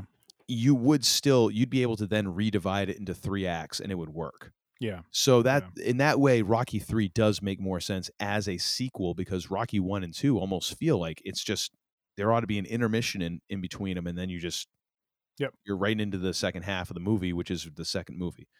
Um, that's the only nit I have to pick. Uh, and it's not even really a nit. I, Rocky three is a great flick because it really does give you like that. Yeah. Like Rocky is very disillusioned in this movie in the same way that he is kind of in, in, in two when, when Adrian is in the coma. Yep. And he's, his illusions of like what's going on. And, right. but in three, his illusions of like who he is. And he finds out like, yeah, I've just been fighting tomato cans. Right. And I've, I've been just going up against these guys, and, and Mickey has been protecting me. And now, he isn't protecting me anymore. Like that whole thing is is a whole new journey, and, and he's questioning. And really everything. Works. He, yeah, he, and he, it, he questions everything now because he's you know he feels like he's soft because he's a champ, and he's you know as, as Creed says, you know you've you, you've lost your edge. Yep, you got to find which that puts edge him back at the at the sp- at the spot of the first movie where he's yep. like, I don't think I can win, or yeah. even when he gets offered the fight in the first place and he refuses it. Yep. But the thing is, it's not redoing the first movie, it's doing it in a different way where now he's he's doubting for a t- entirely different reason. Yeah, like he's been at the top, and now it's like, well, was I really at the top? Right. What is what is going on? Yeah. So it's this whole other thing that puts you puts you back in a similar spot, but it does it for a really good narrative reason that is actually a little bit more layered than what you would normally give a, a movie like this credit for. Yeah. Lest we not forget, it introduced into the lexicon mental irregular. And oh gosh. The greatest line by Apollo, no, I shouldn't say the greatest line, but one of the great lines from Apollo Creed, Stallion, you fight great, but I'm a great fighter. Yes. Ding, ding. Oh, love you, Apollo Creed. Love you, brother. uh, well, we got a couple of honorable mentions because that's just we what we do. Let's just blast through these. And this will be easy for mine because uh, half, most of mine are ones that you pick. So, I mean, yes. really, I had The Dark Knight as well, Star Trek Two, Wrath of Khan, yep. Rocky Two, uh, which we just discussed. However, one that bears like just an extra moment of mention, Terminator Two, Judgment Day. Ah, yes. Holy crap. That yes. movie was, I mean, we talk about blockbusters now. T two was was the, because there were blockbusters before that. I mean, I think yeah. arguably, I think they said Die Hard is, for, is like the first summer blockbuster movie. Mm. Um, however, T two like took whatever people, what their preconceived notions of a blockbuster were and blew them out of the water because the movie was so huge, had an enormous budget for the time, and had groundbreaking special effects, all of this stuff. And then it made all the money when it came out. Yeah. And this off of a movie, I mean, Terminator was, you know, was a good movie and was received well, but it wasn't, it didn't like, it wasn't one of those things that like everybody on the planet knew about. Yeah. This was, you know, T two, everybody knew about. Yep. And, uh, and, and, and no coincidence, Linda Hamilton, much like Sigourney Weaver in, uh, in Aliens, went from the survivor to utter badass. Yes. Uh, in, in that movie. Uh, gee, I wonder, you know, if James Cameron has kind of a a methodology at Indeed. that time in his career. Indeed. What do you got for honorable mentions, sir? Uh, so mine are uh, Indiana Jones and the Last Crusade. That is mm. a, a great, mm-hmm. great sequel uh, in that trilogy. Junior! Uh, Junior! Uh, Creed two, uh, which I, I, as I've mentioned it twice now, I watched over the weekend. Uh, feel it's a, it is a solid sequel. Um, interesting concept that plays off of uh, the son replicating in a way the the mistakes of the father, if you will, um, mm-hmm. and in his motivations, but um, but tells a really great story of the father-son dynamic, and really, um, you know, we, we've talked about this before. Re- really brings a very interesting dimension to to Ivan Drago and and and his relationship with his son. Um, mm. Kind of wish they spent a little more time on it. And I think when we talked about this in one of our episodes, I, I brought up there's a great deleted scene that should have been included in the movie, um, where Creed sits and talks with Drago's son, and and it's yes. it's just a. To, to me, that that would have been the cherry on top of this. I really wish they included it because it just mm. it really kind of brought that that heart to that relationship. But anyways, uh, Creed two, great movie. Star Wars Episode three. Mm. Um, I, I put this one because this is really kind of the payoff of, of the entire reason of the pre of, of the prequels. I mean, that, this is what everyone came to see. This was the main event, and without even knowing what side. the prequels were at that point. Yeah. Yeah. So no, just, just, I, I thought it was a, a very focused and, and pro and definitely one of the best movies from, from, from the prequels. So, uh, and then I had Star Trek four and six, as I mentioned, the even number Star Treks always seem to do very well. Mm-hmm. Um, those, those movies are, uh, four is kind of like a, wait a minute, uh, wait, wait, wait, you're going to mention Star Trek six and you're not going to do your line? Uh, what, oh, what line is that? Sorry. Isn't that Cry Havoc? Oh yeah. Oh, I thought or, I was thinking about, um, The, the other one in my head was when Kirk kind of walks into the room and he's like, once again, we've saved civilization as we know it. Yeah, no, no. I was waiting for you to do your Cry Havoc. Cry Havoc! Let's slip the dogs of war. Yeah, yeah, sure, sure. Thank you, Jimmy. All right. Uh... I, wonder if, I wonder if he actually knows that he's still living on the show, even when he's not here. We're going to have to pay him we'll, royalties, actually. I'll have to ask him. Uh, and then lastly, uh, the follow-on from Dark Knight, Dark Knight Rises, which, uh, you know, continues the the story ten years later of the aftermath of what happens with uh, with the Joker. And well done uh, sequel there as well. Was it ten years? Uh, it, Eight or ten years, but oh, th- wow. there was a significant amount of time that passes between Dark Knight and Dark Knight Rises. I think Dark Knight Rises gets a bit of a bad rap because yes, and and and I think Batman Begins as well, because I think, you know, Dark Knight just overshadows those movies so much because uh, because of Heath Ledger's performance. Yeah, being you so transcendent. The darkness, I was born in it. Yeah, I, well, actually, that was more like a Sean Connery Bane. I don't yeah, know you're you're right. That is a little more Sean Connery. That's a you adopted the darkness. I was born in it. Moneypenny. Things in here don't react well with bullets. Um. Anyways, uh, but because Dark Knight was such a great movie, yeah. uh, transcending comic book movies, transcending even what Christopher Nolan did with comic book movies. Argue, I mean, without question in my mind, the, the best of the three movies. Yeah. Batman Begins is really good.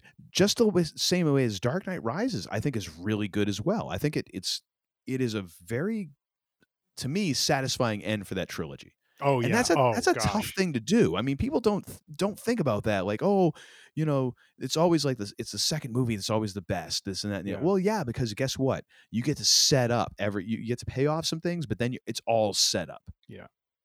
And you yeah. get to really like just torture characters and throw them into like the crappiest positions and yeah. all of this. Landing that thing, which I mean, I, I gotta, I'll admit, Return of the Jedi. Overall, like, yeah, it's good, but I wouldn't, it's, I don't even think it wound up my top five in our Star Wars ranking. But it, I think we need to redo that. I, I, it landed the plane. I unnaturally rated Rise of Skywalker way too high. So, yeah, but, uh, you know, but it's, oh, they stuck the landing on this, not just for the movie, but for oh, the yeah. trilogy. Yeah. And for, that's, for and that is, a, trilogy. that is a difficult thing to do. Again, not just a, for the, for the one movie, but for mm. three movies. Yes. And they did it. And they did. You get you get some extra credit for that. Anyways, I just wanted to say that before we uh, before we moved on. I always well said. It always bugs me about, you know, like, oh yeah, Dark Knight Rises is kind of lame. Like, shut up. Did anyone ask you to make a Batman movie? I didn't think so. Moving right along. Yes. Uh, so now we're going to the other side of the tracks. Here's um, how not to do this. Yeah. Oh boy. Um, so sequels done wrong, and mm-hmm. we're going to, uh, much as the the best of uh, the way to do it right, we have a case study here, and this case study is uh, Blues Brothers two thousand. Oh yes. Dear oh, God, yes. If you could just take all of the things that are bad with sequels, this pretty much represents all of them. Like, just, hey, let's just redo the first movie.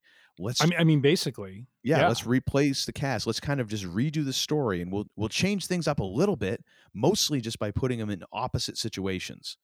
So now, instead of like finding uh uh finding a guy at a greasy diner, they run a Mercedes dealership. Mm-hmm. Instead of, you know, this, it's it's this. It's like oh, yeah. come yep. on. Putting the band together, getting out of prison. I mean, literally doing every gimmick. Yeah, that was and, done in the first movie, and, and just, the entire time just taking a gigantic dump on the grave of John Belushi, yes. which was wretched. And not to mention, and and the, one of the most non-climactic climaxes that happens in the movie, which is this weird blues con for, like concert in some mm. voodoo part of, like, you know, New Orleans or something, and and really is just a concert, and then the movie ends. And yeah, I distinctly remember watching Dan Aykroyd on, it's like a morning talk show or something. And he's talking about how, oh yeah, we had the, you know, all, all our, all our families were there. We had this great time. We got to meet all the musicians and, and just jam and stuff. And I'm like, well, that's great, Dan. You had a jam session. Me yeah. as a moviegoer, that was like, what kind of an ending was that? Well, it's the same as like when you, when, when people would say, well, oh no, George Lucas was making those those prequels for his kids. It's, you can make home movies for your kids, George. Yeah. You could actually yeah. pay to have people make a, a really expensive home movie for your kids. Don't yeah. inflict it on the rest of us. Yeah. Um, the, the one thing I will say is that the only part of Blues Brothers two thousand that is worth a tinker's damn is the soundtrack. Soundtrack. Fair enough. Fair is enough. Like, I would say seventy to seventy-five, maybe eighty percent killer. Yeah. As opposed to the first soundtrack, which was like ninety-five percent to one hundred, arguably one hundred percent killer, all killer, no filler. Mm-hmm. There's stuff on the two thousand soundtrack that's meh, but yeah, I mean, no, no, no growth of characters, no, no growth of, no. of the story universe, no, no dimensionality, no depth, nothing. And you know, I know some would say, well, it's the Blues Brothers. What, what do you mean? But it's like, okay, but the first one kind of resonated for a reason. You know what well, I mean? And like, you take it, the, it, well, the thing is, you violate the character of Elwood. All of a sudden now Elwood yeah. is the lead. Yes. And that doesn't work. Elwood is not the lead. Yes. And and that's one of the things you can't do. You can't violate the character. It's, it's what we talked about in like Godfather one. Godfather yeah. two, like, they didn't go back and try and remix Vito. Yeah. you just saw an earlier version that was character actually consistency. Yes. And again, it, unless there's a really good reason for it, and there wasn't, just like there wasn't a very good reason by, of making the movie aside from like, well, let's just make some money. Right. Right. Let's get together and, and have some fun. Like, okay, that's fine, but you could have done that just, you know, for kicks on yeah. your own without inflicting it on us. Right. Absolutely. So Absolutely. Uh, now we're going to have some examples, and we'll try and go through these because I know we're getting a little long in the tooth here in the show. Uh, I mean, these are the shocker. ones we don't like, so I don't think we'll be spending too much. T- well, I, I don't know. Well, we, we are known for ranting. So yeah. So uh, I'll lead off with this Keep it one. in check. My biggest problem here is Pacific Rim two. Uh, I think it was Pacific Rim Uprising or something. It was Pacific. If I if this weren't a kids show, I'd have another another title for this, but oh, I'm dear. going to refrain uh, you, because this is a family show. Thank uh, but I loved Pacific Rim, the original. Mm. It was it was a painstakingly crafted love letter from director Guillermo, Guillermo del Toro mm. for kaiju and and and mecha movies that he grew up with. It was so well done. There was so much detail. It wasn't necessarily, there was heart in it because he put his heart into it. You could feel that, that there, this meant something to the director. They took that and they turned that into a sequel that was a cheap action movie that even Michael Bay would have been embarrassed to put his name on. And that's mm. saying a lot. Like, it was horrific on all counts. Bad character, bad writing. The C G was absolute crap compared to the first one. The first one, when I say it was like painstakingly crafted, like the C G in the first Pacific Rim is immaculate. Yeah. You can see the gears, you can see the water, you can see the rivets, you can see everything down to the the, the littlest detail was amazing. This movie just did not give a crap. Hmm. There's uh, there's like a couple of people from the original who I hope got paid really well to like just whore themselves out. Um, aside from that, no one else wanted anything to do with it. I mean, here here's the difference. Like in the first movie, it was done so well with so much care that Idris Elba managed to utter one of the most ridiculous lines in cinematic history. And that is? Today we are canceling the apocalypse. And you know what? I've watched that movie over a dozen times, and each time I am like within a breath of jumping off my couch and yeah. cheering. Yeah. It is abjectly, objectively a horrible line. Yeah. And yet it's delivered so well, and it in the with conviction. In the, in the frame of the movie, it works. And in the second movie, they couldn't even get out of first gear. It was wretched. But it's it's like it's like all of the sins of a of a movie. They they tried to kind of re. Oh, it's just bad, just bad, just bad. I can't go into it any further because I'm gonna have P T S D. And that's actually no, that's that's bad. That's bad. You know what? That's that's that is. I I'm gonna have nightmares. Let's just put it that way. Uncle Todd is beside himself. I am. Literally, I'm beside myself saying, why are you talking right now? Shut up and let Tim do his movie. What's your movie?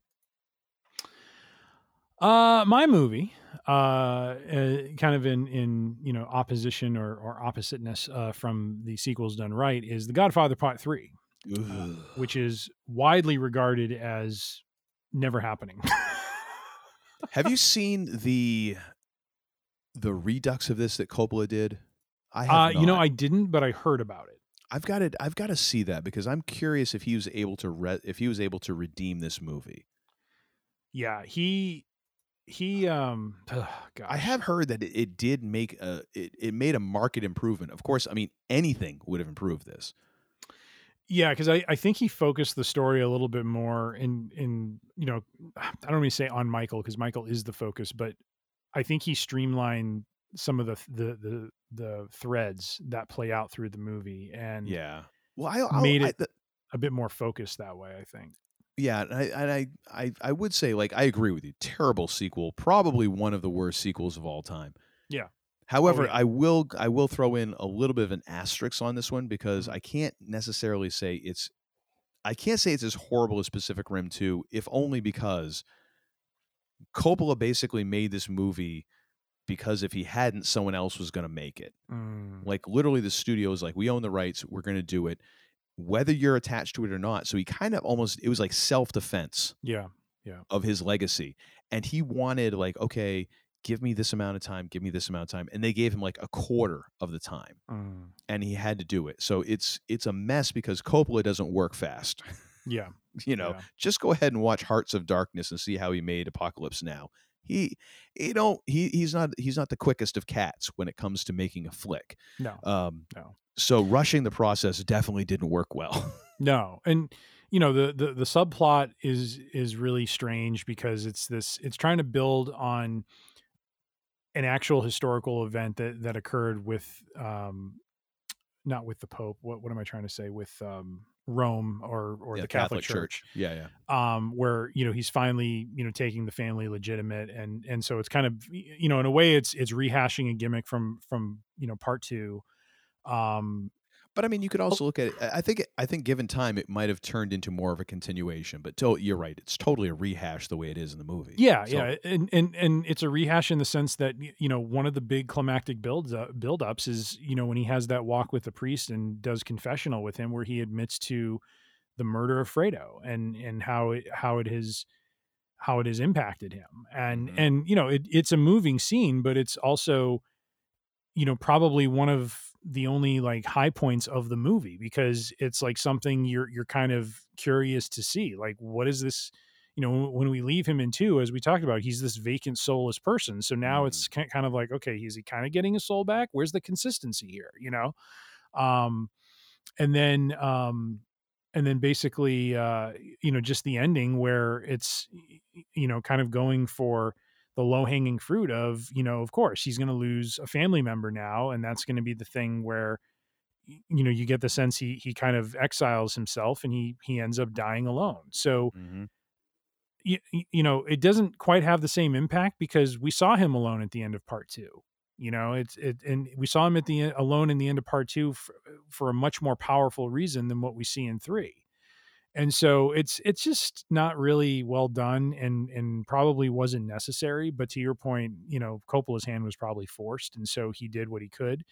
Um, sadly, his daughter was uh, not oh. fit for for acting in the role. Um, well, I mean, and she took that role on late in the process. I yeah, mean, I forget yeah. who it was that they were originally had cast, and I, I again, like the whole thing was it, it was. Given time, yeah, would have turned out better. Of course, I think at that point, Coppola had enough of a reputation that the studio's like, the last thing we're giving you is time. Yeah, right. Because you'll be shooting right. this movie for the next ten years. Yep. You know? Yeah, but oh, absolutely. yeah. Oh, what a woofer. Oh. Ugh. What is your next one, sir? Uh, Independence Day two. Yeah. Uh, again, it feels kind of like low-hanging fruit, but I mean, there's barely any original cast. It's dumb ideas, dumb execution, poor C G I. Just, I mean, and it's not like Independence Day one was like the greatest flick ever, but yeah. yeah, I mean, just a gigantic steaming pony loaf of a movie. Just rehash, rehash, but uh, like it just doesn't make any sense. Yeah, nothing makes any sense. Yeah, nothing. That is all. Yeah. I don't even want to dignify this so movie say by we talking all. further about it. Like, just gonna leave this over there in the corner and walk away from it. Exactly. Just let it mulch down, and hopefully it'll go uh, away. Well, and, and I, I would say my my next one is is probably gonna get tossed in the corner as well. RoboCop two, uh, which oh boy, had had an extraordinarily uh, you know shallow story. You know, RoboCop one being this. you know, really kind of, uh, in, in, in some ways, um, I don't know if avant-garde is the right way to put it, but it, it was very different and very violent, very violent. Well, it was it, much like a lot of Paul Verhoeven's stuff. It, it was, there was a commentary, yeah, you know, and it's a very kind of like, it's a little bit tongue in cheek commentary. Like you don't necessarily, you have to really pay attention because mm-hmm. there's people who didn't, who were like, yeah, yeah, this is great. It's like, no, that's not what it's about. Right. Same people who are like, they they loved like Starship Troopers. It's like, you do realize you're kind of rooting for the Nazis, right? Right. Like, you get that yeah. that's the idea behind the flick. Right. Or, or, you know, like in this case, you know, the corporation owning the police and the corporation, you know, trying to yeah. re- re- remake the city by, you know, basically shoving all of the, you know, poor people out and just, you know, kind of building everything up. And so, or as we like to call it now, twenty twenty-three. Well, um, yeah. Basically. You know, yeah, yeah. Oh dear. But this one, uh, you know, I kind of likened it to Rocky three in a way, uh, because Say you know, what? Well, here, here we go. Uh, okay. the, the, the concept of RoboCop is that he is this, this, uh, powerful and, and somewhat indestructible robot, uh-huh. uh, you know, uh, cyborg, if you will.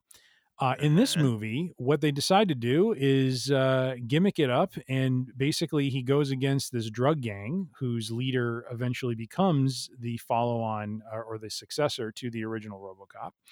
Uh, and uh, basically that gang uh, dismembers him. And so this is the big shocking thing, is that they they capture RoboCop. They basically cut him up into pieces and dump him in front of his Uh, police station, and and you have this it, it, and it is in some ways kind of a, a mildly horrific scene, because you just see him kind of like, you know, just, you know, yelling in agony as he's, you know, basically been co- totally separated. But at the same time, now he has doubts, and he has basic, you know, similar to the comparison to Rocky three, is because he's gone through this trauma, he's now having to work through it, and and so he's not exactly the bold and brash, you know, RoboCop that we remember. He kind of has to work himself back into having the confidence to go forth and basically go and go after the uh, now drug dealer whose brain has been basically shifted into the, what is now the Mark two uh, version of himself. Uh, and so, uh, so it's just, it's not a very good story, and it has really very little depth to it. And, and, you know, as you said, you know, Ver- Verhoeven's movies are a commentary, and there is no commentary here. This is just, this is strictly a gimmick of, we're going to break RoboCop down, we're going to build him back up, and he's going to go fight the drug dealer and bash his brains in. And it was just a very, oh, such a strange, strange ending, because it's mm-hmm. like this, this massive battle has happened. Um, you know, he's, he's taken on a little bit of damage, but it's like, you know, him quipping something with his like partner, you know, I forget her name, but, uh, you know, she calls him Murphy. Yeah. And, uh, you know, it's just like the movie ends with a quip between the two of them, and that's it. And it was just like, like, that's it. That's the end of the movie. Yeah. It was yeah. just very bad. So I, I got to put this here. This is a, a steaming pile of, of poo-poo. So. The the most awkward part I thought of RoboCop two was that time that he made that really weird trip to Washington D C and, and busted Sting out of that cage at the pay per view and oh, then just walked. Oh God! That was the that was I I was like, this high point of really, W C W right there, baby. This really just doesn't seem to fit the narrative at all. Um, yes. Oh my uh, gosh, awful. My That's next awful. flick is uh, Caddyshack two. Oh, which. This this this this literally physically pains me to do yeah. because I love me some Jackie Mason. I've talked about before. I I'm, I've been a Jackie Mason fan forever. I've mm-hmm. always appreciated his comedy. I I listened to The World According to Me ad infinitum, probably probably enough to drive my parents a little bit wacky as a kid, to just be like, what is a thirteen year old doing listening to this? Like uh, like a, what is what is a thirteen year old white, like Methodist yeah Gentile kid in New Hampshire doing listening to this New York like Jewish comedian yeah on constant rotation? Like I listened to that record like every other day, literally. yeah. um and I loved I, I I even saw Jackie Mason live on Broadway, uh and it's one of the greatest things I've ever seen. It hurts me to say that this movie is terrible. But it is shocking. It's it's essentially taking he's Jackie Mason is playing Rodney Dangerfield's uh, role to the point where he's an he's another real estate developer. Oh gosh! Except it, instead this time building condos out on the other side of the golf course. He's buying the golf course. Okay. And turns it into like, you know, whatever. And it's like it's just it's the it's the problem that a lot of sequels run into. Like, well, it's the same, but we're just going to turn up the volume. Yeah, yeah. And that just doesn't work in most cases. Now, in right. some cases it can, but they're very rare. Yeah. And I would I would hold that they're not even, it's not even like an exception to the rule. It's like such an exception that's like an exception to the exception. Yeah. Oh, it's just, it's terrible. And then, of course, they made it P G as well, which, you know, they're trying to make it family friendly. And it's like, that's not Caddyshack. Right. And so you have like the, the, the one and a half minute of uh, cameo that Chevy Chase did here to provide some kind of continuity because ain't nobody else around. I think, uh, what was the, Robert Stack is playing uh, Ted Knight's role. And it's just, oh, uh, it's, I mean, you even have like Dan Aykroyd doing this weird thing. Yeah, it's it's just terrible. It's terrible. Nobody should play Ted Knight. I'm sorry. No, I mean nobody. I mean, not not exactly Ted Knight's role, of course, but I mean like that authority figure. And it's just oh, it's horrible, horrible. Give me horrible the old movie. Billy Baroo. Oh, Billy, Billy, Billy, Billy, Billy, Billy, Billy. That is that is like one of the best parts because you're like.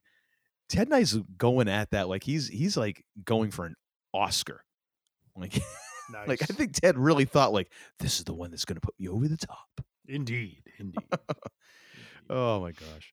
So what do you got for your uh, your third of the of the worst here? Well, I know this will be a surprise because I am all in on Star Wars, but uh, after a few years of of distance and some self serious self reflection, uh, I I got to put Star Wars: Rise of Skywalker here. I'm I'm sorry, I I, I spoke very highly of it a couple of years ago when we did our rankings. I, I want to have a redo. I think this is an episode we got to do. No, we got to re-rank sorry. them. That scarlet letter is going to follow you for the rest of your life. No, we're we're re-ranking them. It no, never happened. Not. No, it we're never not. happened. No, this is like this is like Inglourious Bastards, where we're going to carve that one onto your forehead. Oh. you, oh.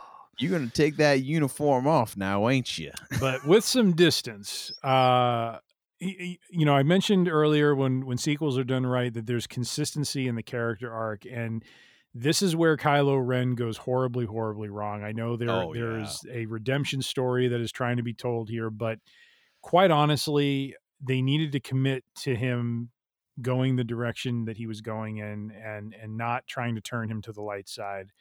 Uh, they they needed to take him to the dark side as as intended, and they did not. It's like in that story that Mick Foley tells in his biography where he, he has Terry Funk taking him under the learning tree and says, you, he couldn't be the angel because you weren't being the devil out there. Yeah. They did not let Kylo go to that place where he was mm-hmm. the devil. They didn't let, figuratively, of course, you know, right. But I mean, like he wasn't the bad, bad, bad, bad, bad, bad, bad guy. They didn't let him get to that place. So then the right. redemption comes off as like, meh. Yeah, you know, it's it it, it falls like he a, killed. Uh, I mean, he he they committed him once he killed Han. Yes, but after that, and and they should have stuck with it. I mean, I'm granted. I, I would actually I would I would say he technically kills his mother too in a way, except she somehow like survives through the Force. But well, so here's the thing. I think, and again, I'm gonna get called out for this because I'm a, I'm just a shill for The Last Jedi. The Last Jedi set him up perfectly to then mm-hmm. go over the top as a bad guy. Yes, agreed. Set him up to go full-blown heel. And what do they do? They put him essentially back at the same place as he was at the beginning of The Last Jedi because, oh, well, we got to reset things. Right. Right. Blech. Yeah. Uh, you know, leaning again on on the Palpatine character to be the big bad was... you know, rehashing oh, yeah. the gimmick once again. Not even, um, not even rehashing, like, like reviving, like literal smelling salts and like clear. You no, know. but, but rehashing in the sense that he's the puppet master of everything. I mean, he, well, he's yeah. now, he's now the puppet master behind two trilogies. If you yeah, think about it, well, it three. Well, so, thank you. Yes. Yes. He's, wow. a, he's um, makes and, him a triple threat uh, winner there. Yeah, and we all know how much I hate triple threat matches. Oh, so, yes. uh, yeah, it, it's it's terrible, terrible.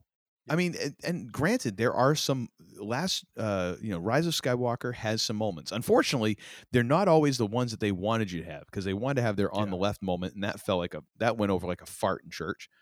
Um, uh, okay, and and and we've talked about this ad nauseum, but but it, yeah. it, it it is an unearned moment, and yep, and.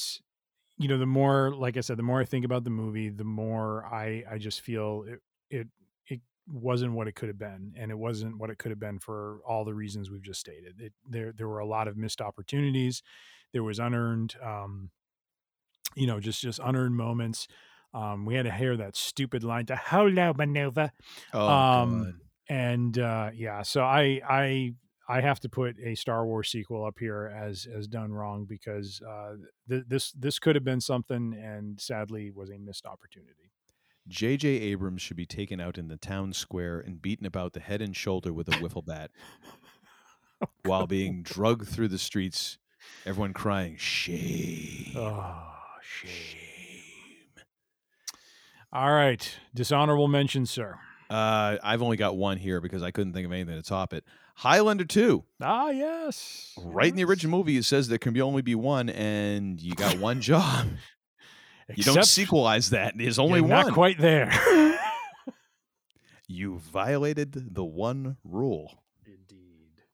Indeed. What do you got for dishonorable mentions, sir? Because I might have a problem with a couple of these. Uh, all right. So I went with uh, now I put Rocky four, um, which. I put Disguise as a good sequel because mm. I was a big fan of it until I sat and watched one through five, you know, pretty, not back to back, but in, in, and you realize close. It's just like one long training sequence with a, with like a little bit of a framing device. Basically, when you watch one through three and then you watch four, it is very disturbing how thin four is. Oh yeah. Thin. I mean, and, and thin, thin and thin is being a generous, is, is a generous term. So you are so, correct. You are correct. So I have to put this up because it, it, it really is a story with very little depth. It is, it is somewhat of a revenge story, but a nonsensical one at best. And yeah. Uh, and so I also put five as well, which oh, uh, yeah. I know features Tommy the Machine Gun, one of the oh, uh, better, geez. uh, you know, nicknames I, I've seen. But at the same time, um, uh, just, just Rocky's just, kid, like he yeah. stole my room. Yeah. Like, oh my gosh. Yeah. And uh, terrible. Go for it. Um, I also put uh, Indiana Jones uh, two and four to uh, continue Oof. my my trend of of declaring the even number Indiana Jones movies as the not great ones. Mm. And then uh, I have uh, Star Wars one and two uh, from the prequels, uh, and then uh, Star Trek mm. three and five uh, again to support the odd number ones being poor outings. What does God need? With a starship. Don't ask questions. Now, the one thing, I, the thing is, I, and I'm not going to fault your list here because I agree. Yeah. Um, what I would just like to point out, because yes. I saw a comment on Reddit today. Again, you shouldn't read the comment section, but I just can't help myself mm. uh, because I love misery. And um, so uh, someone was talking about the J J. They were talking about Cloverfield because Cloverfield is like turning fifteen this year or something like that. And talked about, there was a little tangent that went off about J J Abrams and how, you know, oh yeah, the, the concept is great, trailers are great, but it's the execution that's bad. And then went off on the on his Star Wars uh, Kelvin timeline reboot. Mm-hmm. And they were talking about, you know, how, oh yeah, the first one was great. I was hoping then they would go in more of a, quote, Star Trek science-y direction, end quote. Huh. But they didn't, so I was disappointed. And I'm like, yes, because once again, we all know, like, oh yeah, all the even Star Trek movies are good, and the the the odd ones are bad. Well, guess which ones are the more science-y mm-hmm. that all these freaking Star Trek fans, and I'm using air quotes around fans, say they want. Those are the ones they always are like, yeah, that's not such a great movie. Those are all the science-y ones. Yeah. The ones they like, those are kind of the swashbuckling action mm-hmm, movies. Mm-hmm. Gee, I don't think that you're being really genuine in what you say you want. Yeah. Yeah. But anyways, I just, I, I love just taking a swing at fan bases. It's one of my favorite things ever. I know. I know you do. And but, at the end of the day, it's all about entertaining Uncle Todd. Well, yeah, and they're not going to come on the show anyway, so screw them.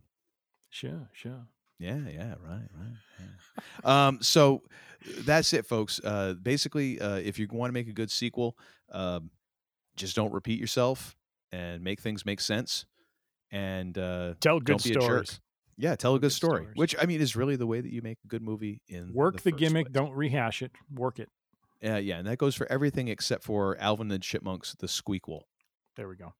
And another thing.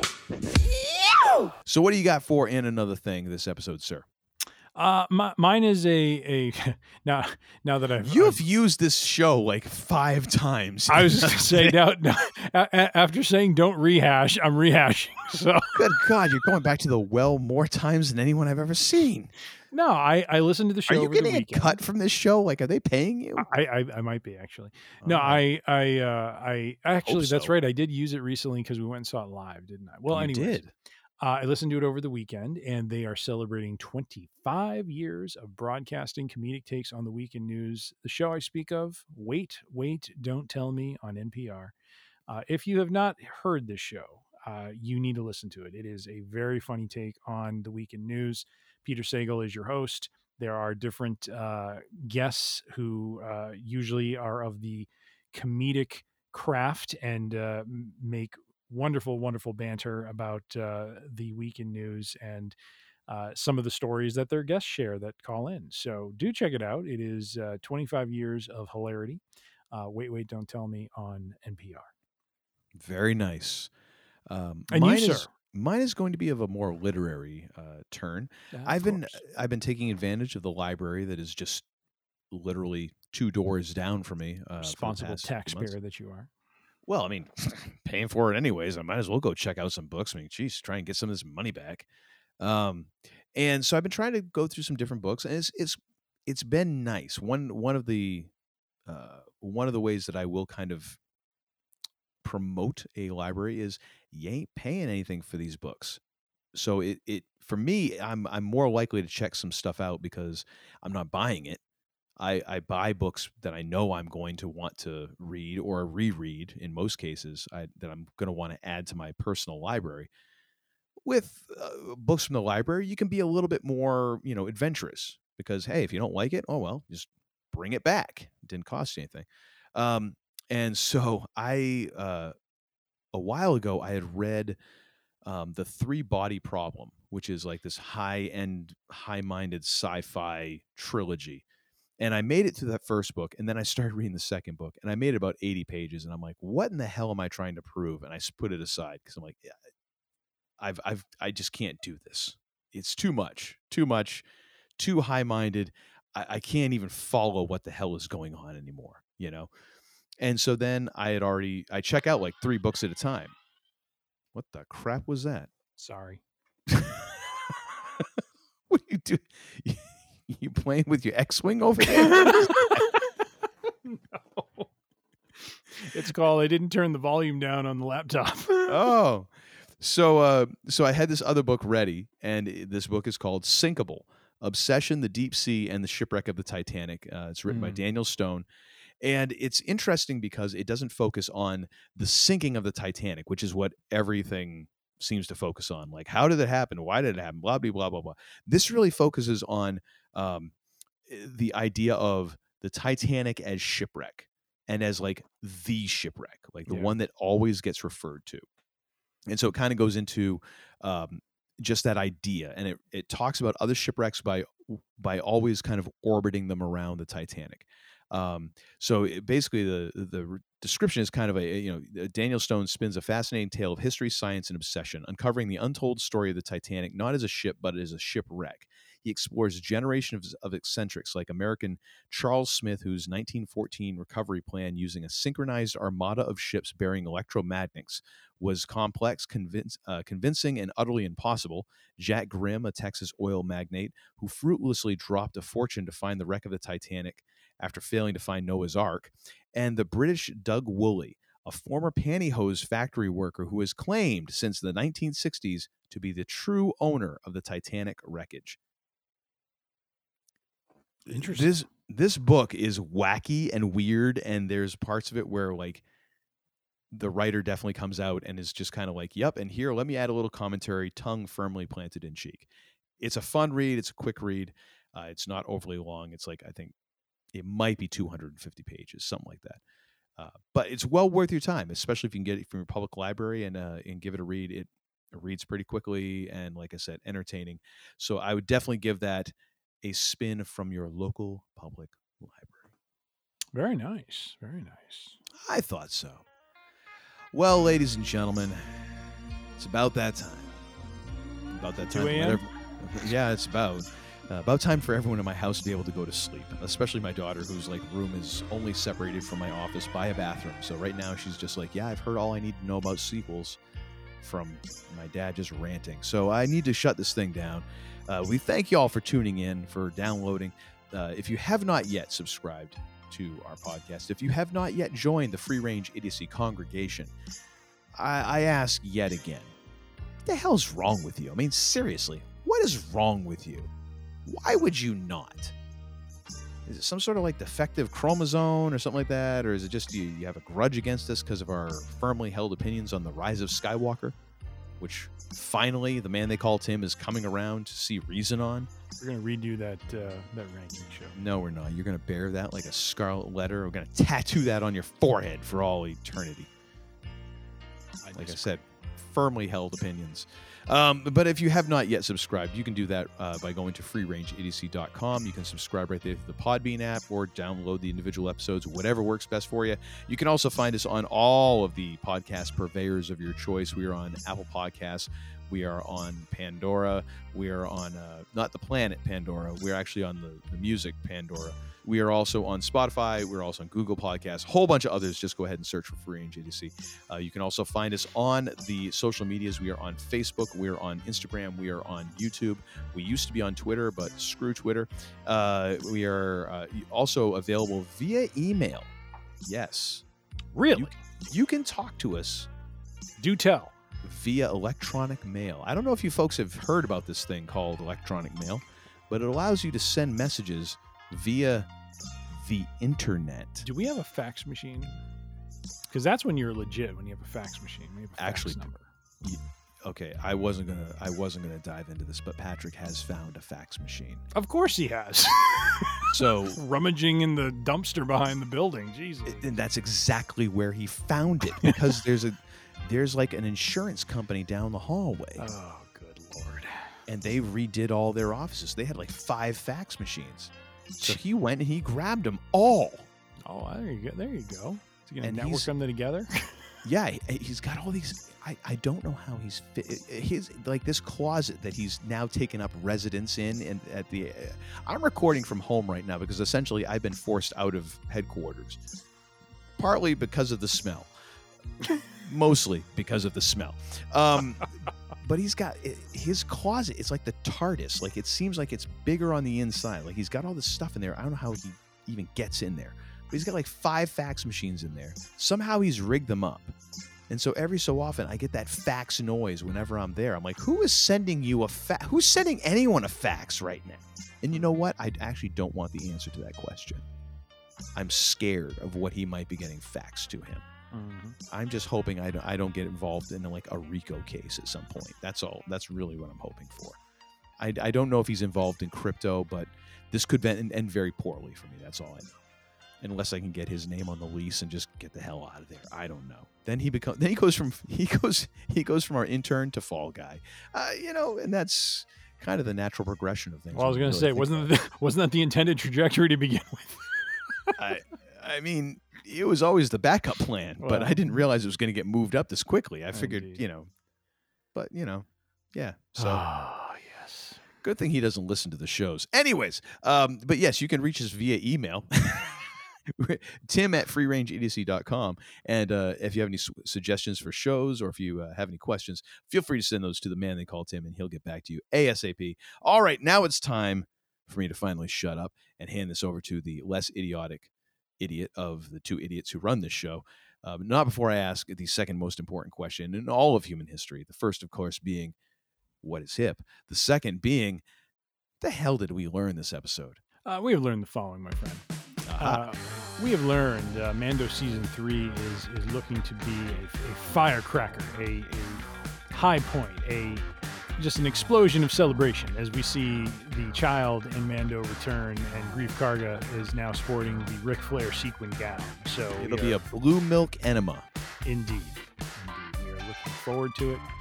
and uh, hopefully Mando gets a different ship because I just can't stand him in that Naboo Starfighter. Yeah, yeah, sure, sure. We've also learned Vince McMahon has returned, and all of the drama, chaos, and headaches that come with that have also returned. So. Abandon all hope, ye who enter here, I believe is the phrase. So the Royal Rumble may be the last pay-per-view we end up doing. We'll have to see how uh, WrestleMania is shaping up from a card perspective.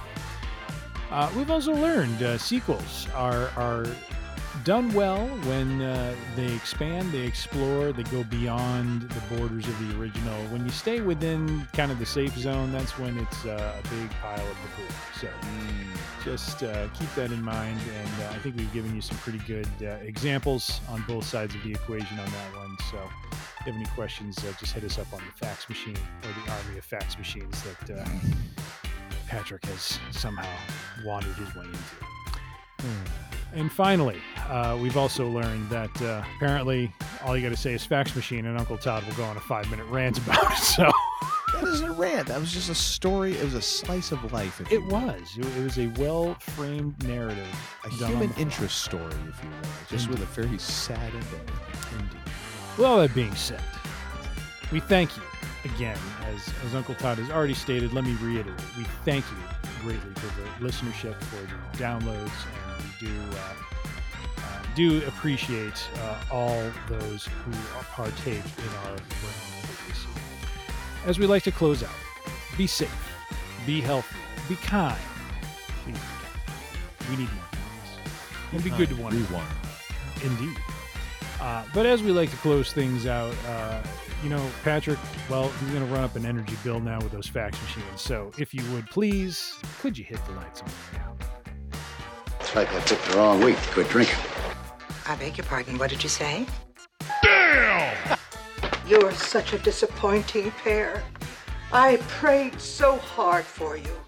For you! Get out. And don't come back until you've redeemed yourselves. Merchandising! Merchandising! Where the real money from the movie is made. Spaceballs the t-shirt. Spaceballs the coloring book. Spaceballs the lunchbox. Spaceballs the breakfast cereal. Spaceballs the flamethrower. The kids love this one. All of you relax. This is a matter of inconvenient timing, that's all. Police action was inevitable. It's necessary, so let them fumble about outside and stay calm. This is simply the beginning. You really think you're going to escape the shame, the stench of the Rise of Skywalker?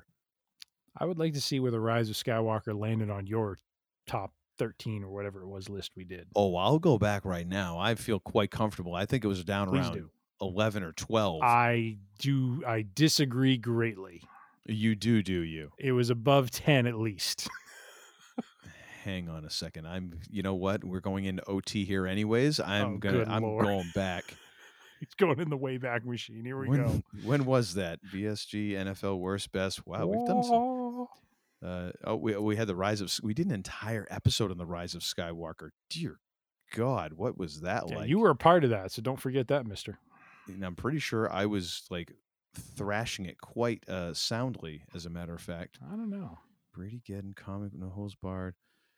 Um, where the hell is it? Are you looking at show outlines, or what are you looking at? Yeah, I can't find it. Where is it? Where uh, Eternals? The evidence was destroyed. No Way Home. Um, Book of Boba Fett. Star Trek bracket. B S G bracket. When when the hell did we talk about this? I think it was early on, man. I don't think it was that early on. You know what?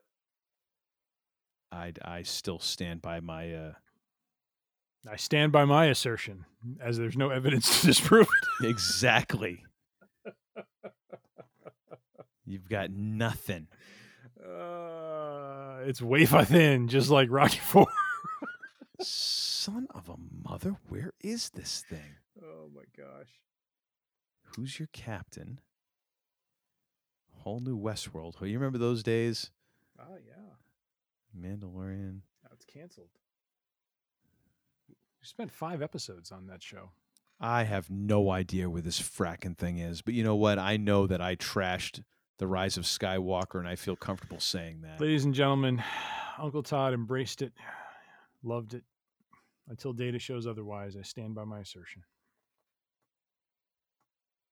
I'm going to punch you square in the mouth. Now get the hell out of here!